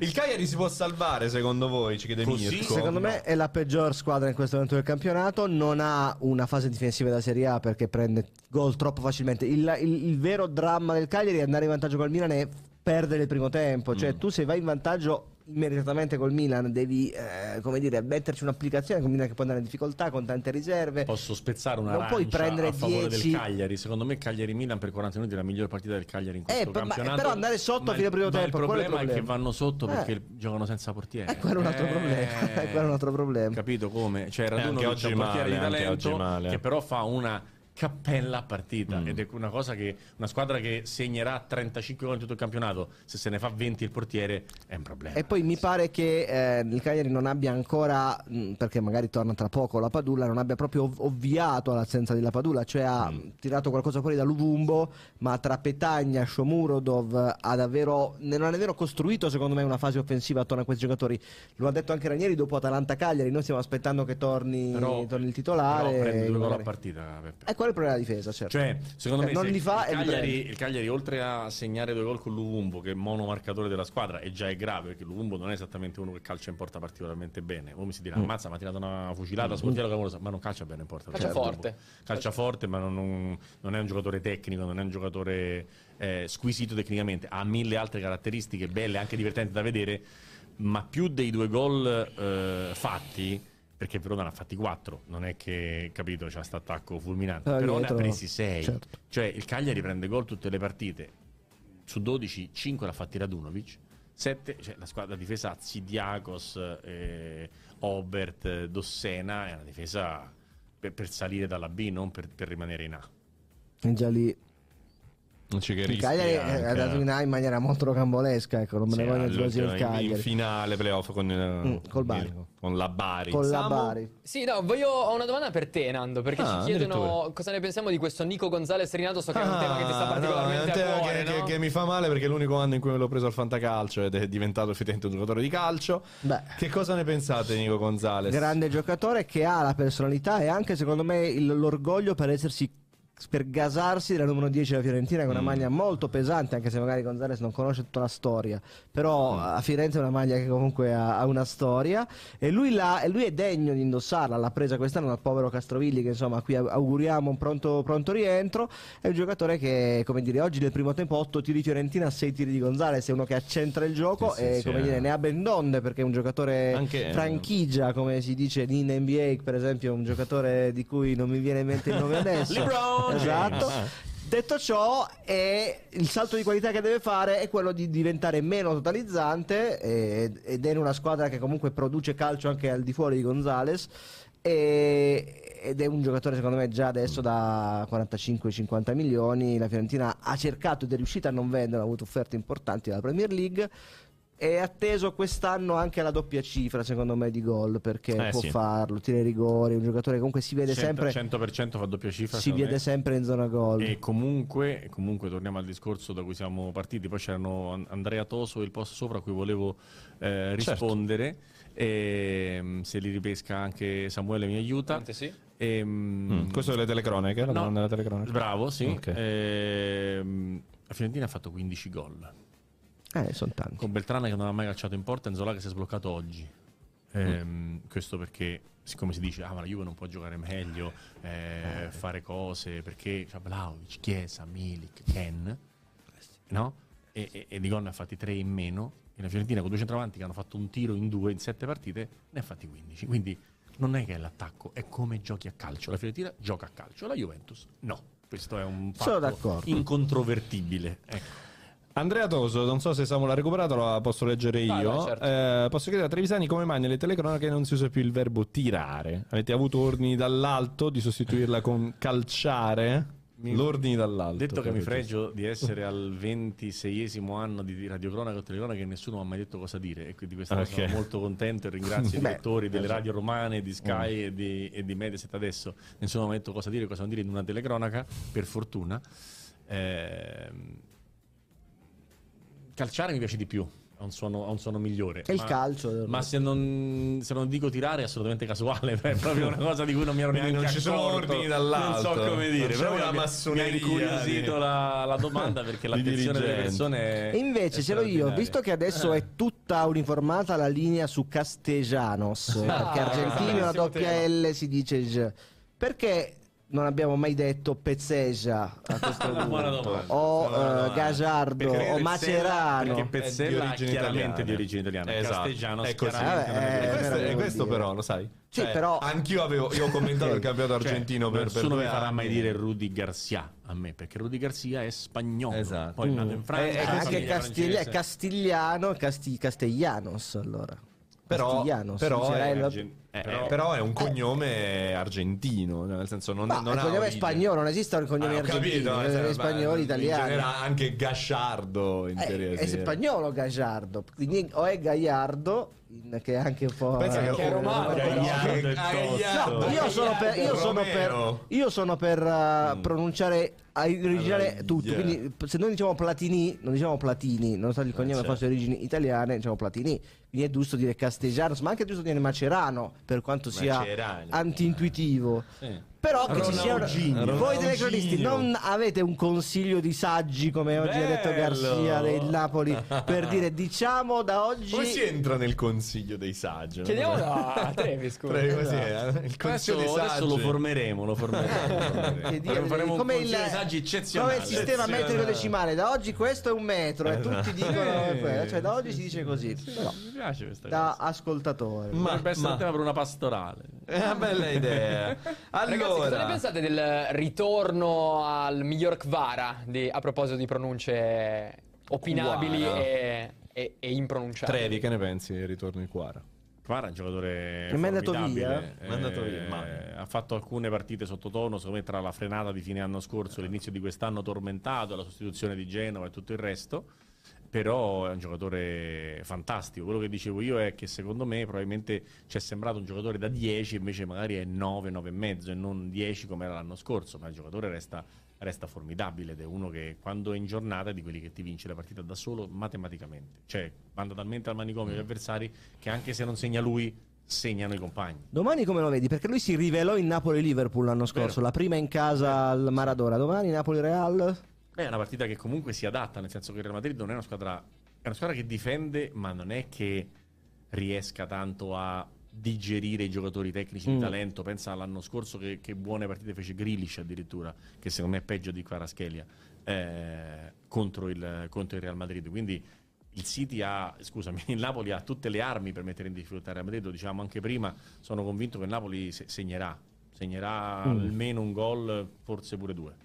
Vi posso fare una domanda che ehm, la leggo dalla chat, ma è una domanda che mi pongo spesso anch'io. Renato Disgusto eh. ci chiede, eh, Renato Disgusto è così, sembra un nome alla, Sor- eh, alla Paolo Renato, Sorrentino. Ma Renato è un po' così, Renato è un, po così. È un lavoro autoriale, allora, esatto. Perché non gioca Ealing Junior? Che decise Atalanta-Juve l'anno scorso. Io credo che sia un giocatore che ieri, sia in grado di spezzare più. la partita era, che gioca così è rimasto poco. In panchina ieri, è entrato Ildiz piuttosto oh. che Ealing Junior. Perché? Eh, Trevi, secondo te come mai? Non è disciplinato, così che gli allenatori preferisce attaccare che difendere. Esatto. No, che vuol dire nella lingua degli allenatori non è disciplinato. Non è disciplinato. Sì, sì, gli piace giocare a calcio, gli piace fare gol, è un frizzantino, è uno che c'ha l'uno contro uno, uno che fa casino. E lì invece tutti i soldati belli, compatti, questo bellissimo tre cinque due a fare dei grandi zero a zero. Vai, ah, portiamolo qui a far casino con noi, scusa. Esatto, Ealing, se vuoi noi ti aspettiamo. Samu, hai ancora due domande perché poi devo tirare ah, fuori ah, la pulsantiera. Ah, eh, io ce la chiedono già in mogno. La pulsantiera. Come Mourinho, devi viaggiare. Devi viaggiare, sono stanco, non faccio il quiz. Volevo dire viaggiare. Guarda che oggi, ah, oggi siamo, torniamo in area europea, ah, secondo me te la puoi giocare alla grande. Dai, dai, lo dico. Dai, dai. Veramente così, come, me... co- come Ronaldo a Francia novantotto con le scarpette giusta, così. Dai, l'ultima domanda. Ultima domanda. Visto guarda, ci, chiedono, ci chiedono, visto Basta. che mi sta a cuore la salute dei nostri, dei nostri spettatori, c'è Phil eh. che ci chiede Kvara o Chiesa, perché stiamo arrivando alle mani con un mio amico. No, dai, no, no ragazzi, intanto menatevi, comunque è sempre bello fare. E quello che vince, vince anche ma la risposta a questa domanda. È come quando conosci pubblicamente una persona di sesso femminile, dopo hai un rapporto diverso che cambia completamente. Se due persone maschi sono amici si, e si fanno no. una bella litigata, una discussione ah. e dopo sta, fanno pace sta. Dopo hanno un rapporto diverso, più, vero, più schietto. Io non sono, io non ho mai menato nessuno, spero non merarci mai. È più forte Kvaratskhelia, nel senso che tecnicamente non è una gara. Sì, tecnicamente, tecnicamente non è una gara, no, cioè, no, no, no, no. Chiesa dribbla di velocità e di potenza, Kvaratskhelia dribbla di suola e di tunnel, è proprio un'altra cosa, completamente un'altra cosa. Poi eh, non vuol dire che Chiesa non sia altrettanto forte. Dicevo prima, è l'unico giocatore nazionale con Zaniolo che secondo me ha uno status, certo, over eh, nazione italica, quindi figurati. Però se devo prendere uno, tecnicamente prendo Kvara. Eh sì. Allora, tanta roba undici. Questa è una bella domanda. Mm. Il giocatore più sottovalutato degli ultimi vent'anni. Chi? Io... Bonaventura. Chi? Bonaventura. Bonaventura. Allora, io eh, parlo sì. di un giocatore che secondo me era tecnicamente il, dei primi tre italiani degli ultimi vent'anni. Totò Di Natale. Beh sì. Secondo me è superiore a... anche Del Piero tecnicamente di Natale, però poi Del Piero uno, ha però, tutto il resto, però anche è uno la testa. Nazionale, uno che ha fatto... però è uno che ha fatto duecento gol in Serie A con l'Udinese e con l'Empoli, e davvero avesse avuto non la testa, però il coraggio, che è quello che manca a Berardi, secondo mm. me, alla fine stavo, della stavo fiera. Dicendo, stavo dicendo, Berardi è il, eh, il nuovo Di Natale. Ave, era davvero un giocatore di, di, da Champions League avanzata, però che purtroppo non, eh, non, non, ha, non, non, voluto, non ha voluto. Non ha voluto, non ha voluto. Non ha voluto. Sarebbe, eh, purtroppo l'Udinese sarà ben contenta, dirà per fortuna. Però purtroppo per il calcio ad alti livelli è rimasto un po' nell'ansia. Dopodiché eh, eh, cioè... te lo dice uno che avrebbe preso Berardi al Milan, quindi sono uno che, che gliela vorrebbe dare la chance a Berardi e l'avrebbe voluto dare a Di Natale. Non è detto che il rendimento di Di Natale fuori, certo, da Udine Empoli sarebbe stato lo stesso. È quello che lui ha pensato e che l'ha fatto rimanere, certo, a Udine. Esatto, eh, effettivamente era... è quasi sempre un tema di ignoranza, quello di, o comunque di paura. Non è mai una scelta logica. Sì, è una scelta, dici, sempre dettata da un sentimento di mm. non conosco. È come Milinkovic che, certo, non va in una big ma va in Arabia a prendere i soldi, che sa che il calcio arabo se lo mette in tasca. Eh, ci sono veramente mm. mille esempi da questo punto di vista. Altra bella domanda con cui chiudiamo... e qual è quello più sopravvalutato? La uh, prendete questa responsabilità? Non citerò italiani, magari. eh, ma, sai, eh, però fammi pensare, più sopravvalutato. Tu ce l'hai, Trevi. Sì, ma non lo dico.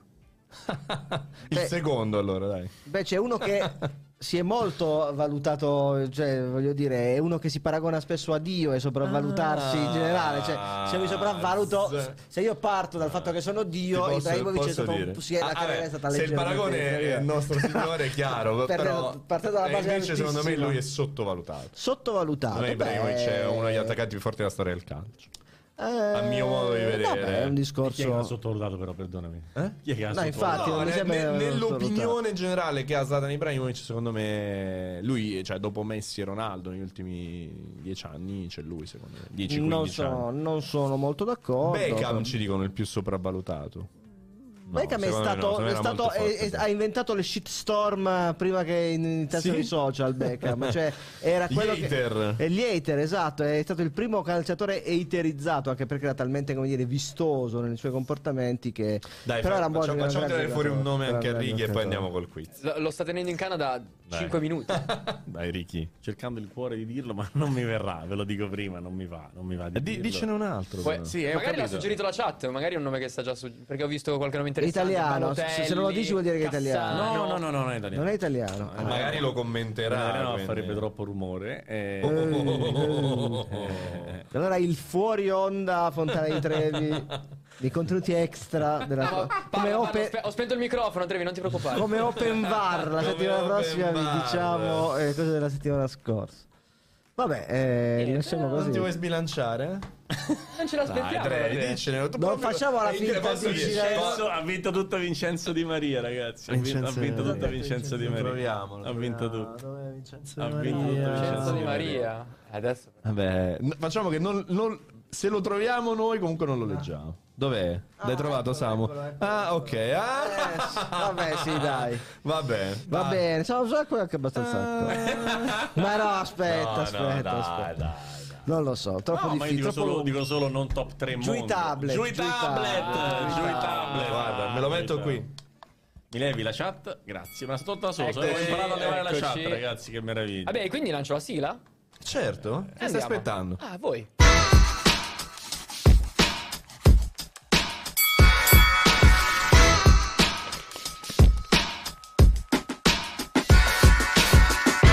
Domande. È, come, no, è, eh... è, come, è come Bar Sport, come si chiama nel programma? È come Open Bar, sono domande la settimana prima. Comunque, ragazzi, ah, siete tremendi. Io vi spendo il microfono in onda, ma parlate in una, una quantità. Abbiamo parlato durante la sigla. Ci dici, tu Scu- dici. Allora, un attimo, prova pulsante.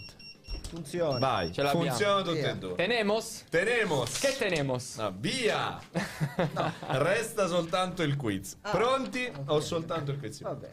Allora, hai rotto il quiz. Ho rotto il quiz. Come al solito vi dico, chiama, sempre come Mohamed Ali, chiamate tutti i vostri amici, i vostri parenti, perché qui sta per farsi la storia. Ma quale storia? La storia, la storia dei canali social italiani. Sei a due firmo. Vabbè, ah, tu vuoi, anche qui fai ah. come Mohamed Ali, io so, ti, ti butto giù alla terza ripresa. Ma lì lo faceva da sfavorito per ah, il ti, butto giù alla terza, ti butto giù alla terza ripresa. Oh, c'è appena stato un easter egg incredibile che vi svelerò tra poco quando Nando le, le leggerò le domande. Va bene, ok. Allora, prima domanda. L'ultimo confronto tra Napoli e Real Madrid risale agli ottavi di finale di Champions nel duemiladiciassette. Qual è stato il risultato finale complessivo? Giuseppe. sei due, citato dal, dal buon Riccardo, ovvero sei due, tre uno, tre uno.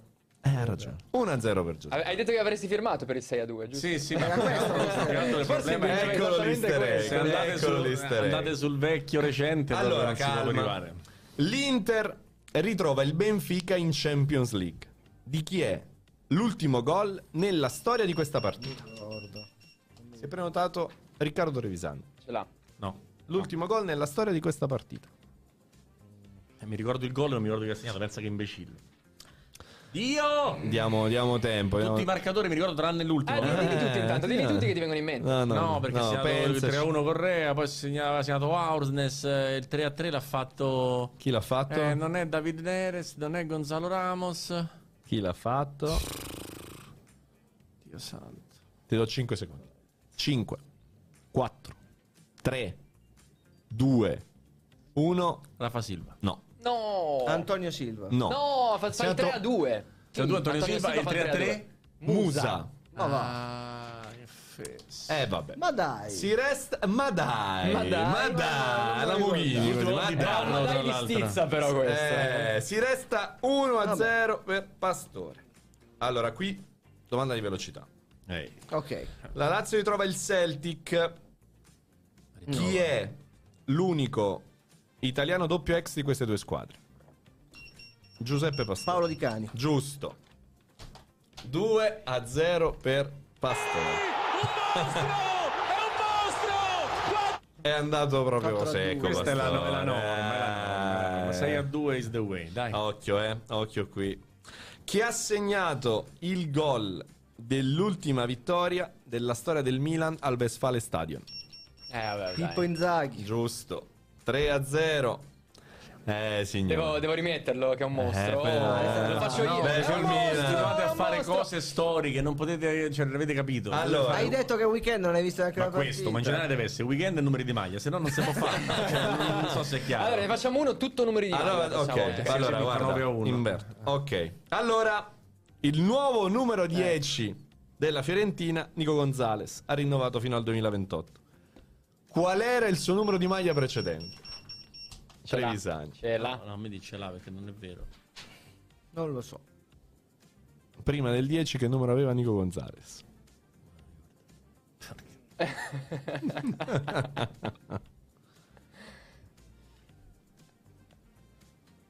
Trevi. Pensaci un po'. Sì, sì. Ci penso. È un numero doppio. È un numero doppio è... che inizia con l'uno. Sbagliato? Eh, non posso, non posso dire niente. niente. Eh. Sì. Aspettiamo un po'. Porca miseria, ragazzi. Pastor, tu ce l'hai? Sì, sì, sì, sì. Vai, ce sì, sì. Vai. Sì, sì, sì, ventidue. Sì. Giusto. No, come che, che procedimento? Da, da, da dove arriva? Fiorentina, la semifinale che ho commentato, ah. quando è arrivato di testa ho visto bravo, il numero e... eh, beh. Beh, era, la era, chiamata. Era sincero quello la chiamata è breve. No, perché questi flash così mi, mi colpiscono. Questa è stata bella. È stata la ripresa Nico Gonzalez. La ripresa Nico Gonzalez. Salutiamo anche Andrea Consale. Ah, grandissimo. Oggi lo sai. Oggi ci hanno chiesto pure dov'è. Eh sì, a Radio sei. Radio, radio. C'era un chattista che diceva dov'è Gonzalo? L'avvocato Gonzalo, che tra l'altro è anche su un altro podcast, l'ho sentito su Spotify, un podcast di Will, così a sorpresa. Allora, contro l'Udinese Mm. Alfred Gudmundsson ha segnato la sua prima doppietta. La prima doppietta è un giocatore islandese nella storia della Serie A. Chi è però l'islandese con più presenze nella storia della Serie A? Con più gol, con più presenze. Ah, ti abbiamo fregato. Eh sì. Ah, Stizza. Ah, Alfredson. Giusto. Emil Alfredson quattro a uno. Bjarnason quello con più gol. quattro no, Emil Alfredson a centonovantasei presenze. Eh ragazzi. sei sette gol tipo. Allora, altra domanda ancora. L'Atalanta vola a Lisbona per affrontare lo Sporting. Chi ha segnato l'ultimo gol di una squadra italiana contro lo Sporting Lisbona? Pastore. Antonio Rabiot. Ho capito, però basta. Cioè, eh, così non va. Voi non capite. Ma non avete capito. Cioè, non è, la normalità è che sta cosa finisce nove a uno. Io prendo eh, due domande e altri nove. Eh. Cioè, ave, ave, hai sprecato malamente la possibilità di chiudere, di iniziare la stagione con la vittoria. Sì, ma era l'unica chance. Io voi avete pensato forse che la cosa era equilibrata. Non è equilibrata, ragazzi. Io non mi ricordo niente. Clamoroso. Niente. Da quando c'è Google non ricordo niente. Se fino al duemiladue potevo competere anche con Pastore. Illegale Pastore. Cioè. Illegale oggi. È in quelle serate lì. Quando in quelle eh, serate sì. lì Pastore a dire si ah, spegne anche il monitor. Salta tutto. Ma cosa sono male domande? Ma non avete capito? Cioè dovete fare una cosa per farla equilibrata. Se Beh, non fare equilibrata non parla. Qualsiasi. È come quando facciamo i quiz sulle partite delle giornate. Ma non è che posso vincere, no? Ed è la stessa identica cosa. Se sulla memoria, sulla cosa vecchia, come faccio? Vabbè, proviamo questa. Vai. Altra domanda. È come Sarri che gli aliti. Il regolamento è sbagliato. Non è una partita, è come se te giochiamo si a pallacanestro. Si gioca, no, si gioca troppo. Che dici? Si gioca troppo. Sono più sono tipo LeBron James. È possibile. Si gioca troppo. Vai. La Roma oh. si prepara ad affrontare gli svizzeri del Servette. Prima di loro, qual è stata l'ultima avversaria svizzera dei giallorossi nelle competizioni europee? Il Basilea. No. Come no? Eh no. Eh no. Eh no. Lo Young Boys. Giusto. Pensavo di lo Young Boys, mi sono ricordato del Basilea, della Basilea che no, ma tre anni fa, tre quattro anni fa. duemilaventi duemilaventuno, Europa League. sei a uno, eh, ma basta. sei a uno annunciato, però. È il dubbio, come da controllare, non si sa mai. Ah, no, no, vuoi controllare? Basilea è prima, Basilea è prima. Basilea è prima due volte di seguito. Eh, Roma Basilea duemilaundici. C'era Leandro Greco che fece gol che oggi allena, quindi in questo momento sicuro che solo duemilaundici, non c'è un dopo? C'è anche un dopo. Continua a cercare. Secondo me c'è un duemilaquindici, una roba così. Eh, in questo momento vedo davanti no. a me il meme dei Simpson. Basta, fermati, è già è morto. morto. Però, eh, Pastore, però, sappiamo com'è. È un demone, i demoni non hanno no, siamo pietà. Sul punteggio annunciato. Ancora, ancora, ancora. Vai. Allora, il Papu torna in Italia per la sua avventura tre punto zero in Serie A. L'ultima esperienza al Siviglia, ma da quale squadra l'aveva prelevato l'Atalanta? Pastore. Metalista. Come Pastore? Eh, no, sì. no, no, no, no. Eh, ti giuro di sì. No, no, no, era uno. Metalist. Ti ha fregato. È una che sapevo, mi avete fregato il tasto. Ti dai. ha fregato. Se, eh, sette a uno. Eh, un sette a uno famoso? Eh. United Roma. Più di uno. Eh, beh, dai, dai, un punto per Trevi. Un punto per Trevi? Eh? No. United Roma ha risposto così, dai. C'è l'ultima domanda. L'ultima domanda. Sì. Guardiola chiama The Korean Guy, l'autore del gol vittoria del Wolverhampton, nella sfida di questo weekend contro il Manchester City. Ma qual è il suo vero nome? Completo? Pa uh, Riccardo Trevisani. Ki-chan. Bravo. Bravo. La gloria. Bravo. Ho capito. sette a due. Avevo detto sei a due, almeno fate vedere. Tra l'altro eh, hai detto che questo weekend non avevi visto niente, quindi... eh, hai indovinato l'unica domanda sul weekend. Vedi che era lamentarsi. non Ribadisco, ribadisco eh. Cose degli ultimi tre giorni. Numeri di maglia o andiamo dietro eh, fino al duemila? Eh vabbè, però dai un po'. Poi abbiamo fatto domande sulla Champions Ma League su partite a Dortmund, no? Vabbè, però. Ma secondo te eh, po po posso vincerla in no, quale metaverso? Pippo Inzaghi a Dortmund non puoi mai vincere eh. con Pastore. Musa Ti, ti consiglio, quella considero una macchia della tua carriera straordinaria. Vabbè. Però domani secondo me la citerà adesso. Ma fate la data sulla data che ho fatta io, non sul ritorno no, fatto Paoletto Di Canio. Paoletto, vabbè, se a due era to totalmente pastorale. Ah, Filippo Inzaghi totalmente pastorale. Young Bo eh, no, vabbè. Fatto no, male, non è vero. Con i piedi proprio. Male, ti ti male. sei salvato in corner male. su, su Nico Gonzalez, altrimenti almeno lì. Non credo abbia mai sbagliato un numero di maglia, tra l'altro. Sì. Posso dire. Questa è una grande verità. Da, facciamo il ring da un anno, non ha mai sbagliato un numero di maglia. Eh, Pastor, sei vinto così ormai quasi. Eh, sei come la poco, Juve di Allegri. Poco, poco emozionante, eh, ma poco mordente. No, facciamo la padel la prossima, cioè, capito? È una giornata. Facciamo la padel. Facciamo a padel, eh, eh, vabbè, vabbè, cioè, vabbè, senso, una no. giornata, un girone o qualcosa. Facciamo una giornata al volo, dai. Sì, dai. Sì, sì, sì. Facciamo sì, una giornatina al volo. Giornata, sì, sì. Facciamo una giornata. Sì, la chat sì. ce la chiede, quindi dobbiamo. Eh, Puoi rimettere la chat che non ce l'ho più da tempo, grazie. Non... Però la chat suggerisce. La chat suggerisce. Quinta giornata, oh. ci suggerisce Diego Vallasciano. Diego. Quinta giornata duemilacinque duemilasei. Oh, quinta giornata. L'abbiamo fatta l'altra volta, no? Non abbiamo una roba simile. Vabbè. Aspetta, eh... aspetta, aspetta, aspetta. Dai, era molto più recente. L'anno scorso, la volta scorsa abbiamo fatto tredicesimi. Mi confondo tredici, io, quattordici, evidentemente. Sì, erce, vabbè, ok, ok. Allora, quinta giornata okay. duemilacinque duemilasei. Io ce l'ho. Vado, Treviso Milan zero due. Allora, Treviso. Che giornata è, perdonami? Quinta. Quinta cinque sei. Treviso Milan zero due. Confermo. zero due e Gilardino Shevchenko. Giusto. Non ricordavo né la partita né il marcatore né il risultato. Nel Treviso. Inter Fiorentina uno a zero. Giusto. Oba Oba Martins. Giusto. Inter Fiorentina. Parma non ricordo neanche io. Scusa, tripletta di Martins. uno a zero. Ah, uno a zero Martins. Parma Juventus uno a due. Giusto. Vai. Camoranesi Vieira. Sì. E Del Fammi Parma. volare. Sparate, che regà, dai, dai, de, del Parma lo, lo nel Parma che... Marco Del Vecchio. Ah, no! Io... Quando ha giocato Del Vecchio? Adesso voglio dire questa cosa. Io non sapevo che Del Vecchio si gioca a Parma. Anch'io. Quando, la quando, ha giocato, la Juve, quando ha giocato Del Vecchio nel Parma? Sto impazzendo. Quando ha giocato? Mi rimetti la chat. Quando Come si fa? Aspetta. Pochi mesi. Ah, no, però aspetta, perché se ce ne sono di peggiori. Questa, questa giornata ce ne sono di, di nomi peggiori. Cagliari-Roma zero a zero. Aspetta, aspetta, che voglio Cagliari-Roma zero a zero. Allora, vi spiego ah, il meccanismo. Ecco, bravo. La, gara, dov'eri, dov'eri? La giornata di ritorno si gioca un mercoledì sera, un turno presettimanale. Quindi provo a, ed ero, mi trovavo a Ferrara ah, okay, per un esame universitario. Per un esame universitario. E ero a Cagliari, mi guardavo tipo Tele Lombardia. Ok. Che non so cos'è, c'era, non è stato fosse Ferrara, c'era Tele Lombardia. Quindi devo cercare di risalire dall'andata al ritorno. Però Marco, Marco Del Vecchio a Parma era, era, era impossibile. Non era... Fosse stato. Neanch'io, neanch'io. Che altre partite manca e quindi diventa. Ha detto Cagliari-Roma zero a zero. Allora c'è un Messina-Siena. Bravo. Siena-Messina. Siena-Messina. Fermati, l'ho fatta io, a riprendere con una cascai. Eccola. Stop. Vai. Siena-Messina sono quattro a due. Bravo. Vai. Vai. Allora segna Federico Enrico Chiesa due gol. Sì. Sì. Dai, Trevi, facci volare. Segna tipo Zorro. Bravo. Sì. Bravo.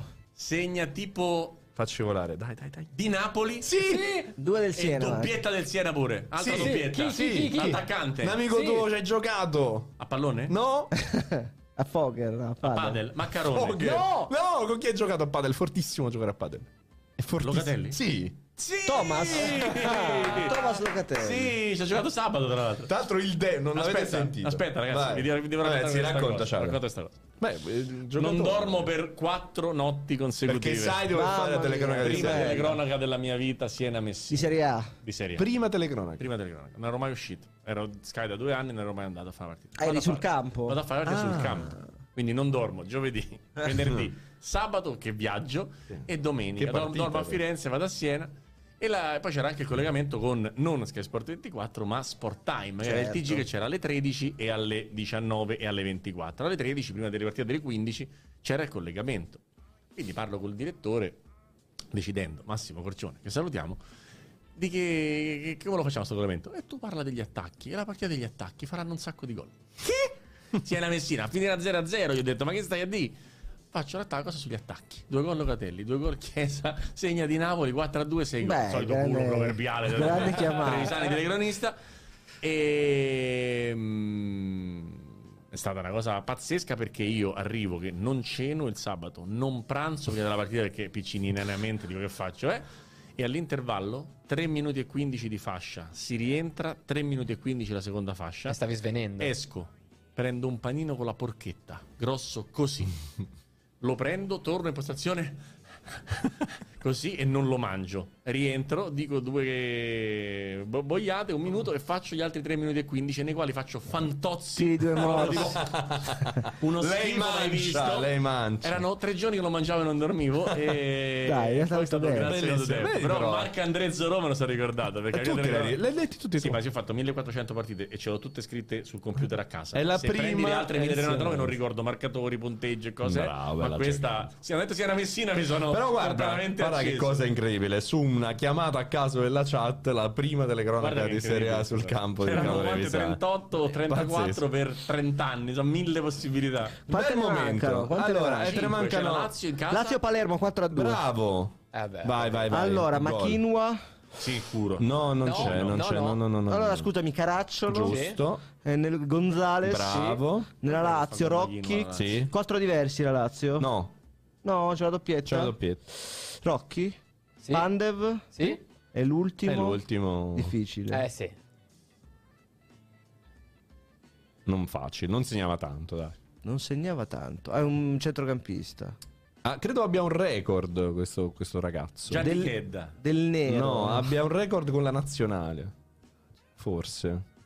Mm. Più partite senza mai segnare. Primo giocatore a uh, giocare in nazionale senza aver giocato nella squadra club. No, no.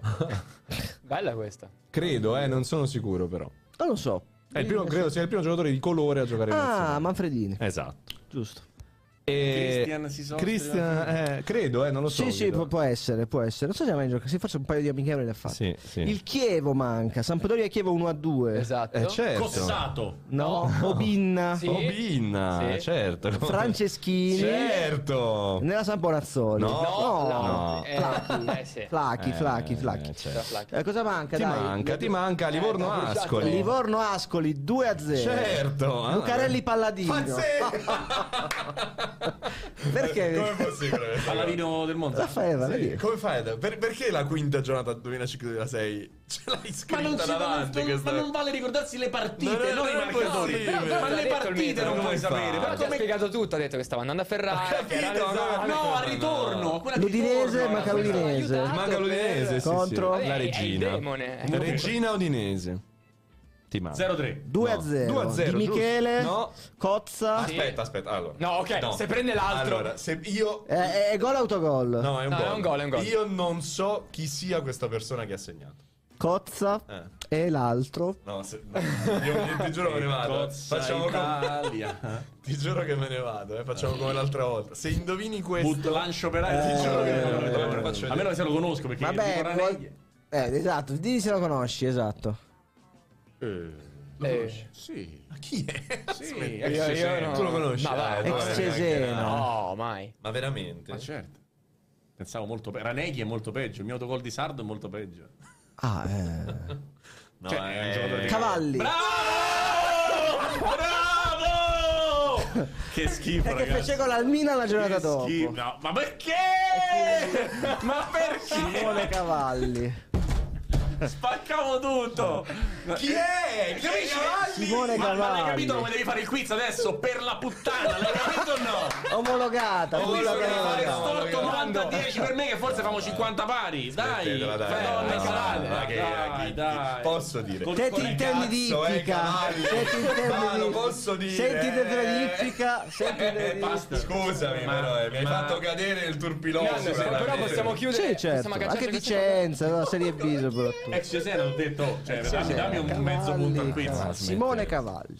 Buonanotte a mi tutti. Hai fatto dire una parolaccia. Puoi, chi- puoi chiudere nel modo più funzionale no, ma a Cavalli, ma... no? I Cavalli come De Sica, certo. Ti manca una partita, no, credo. Empoli-Lecce, hai detto già. Ah no, Empoli-Lecce.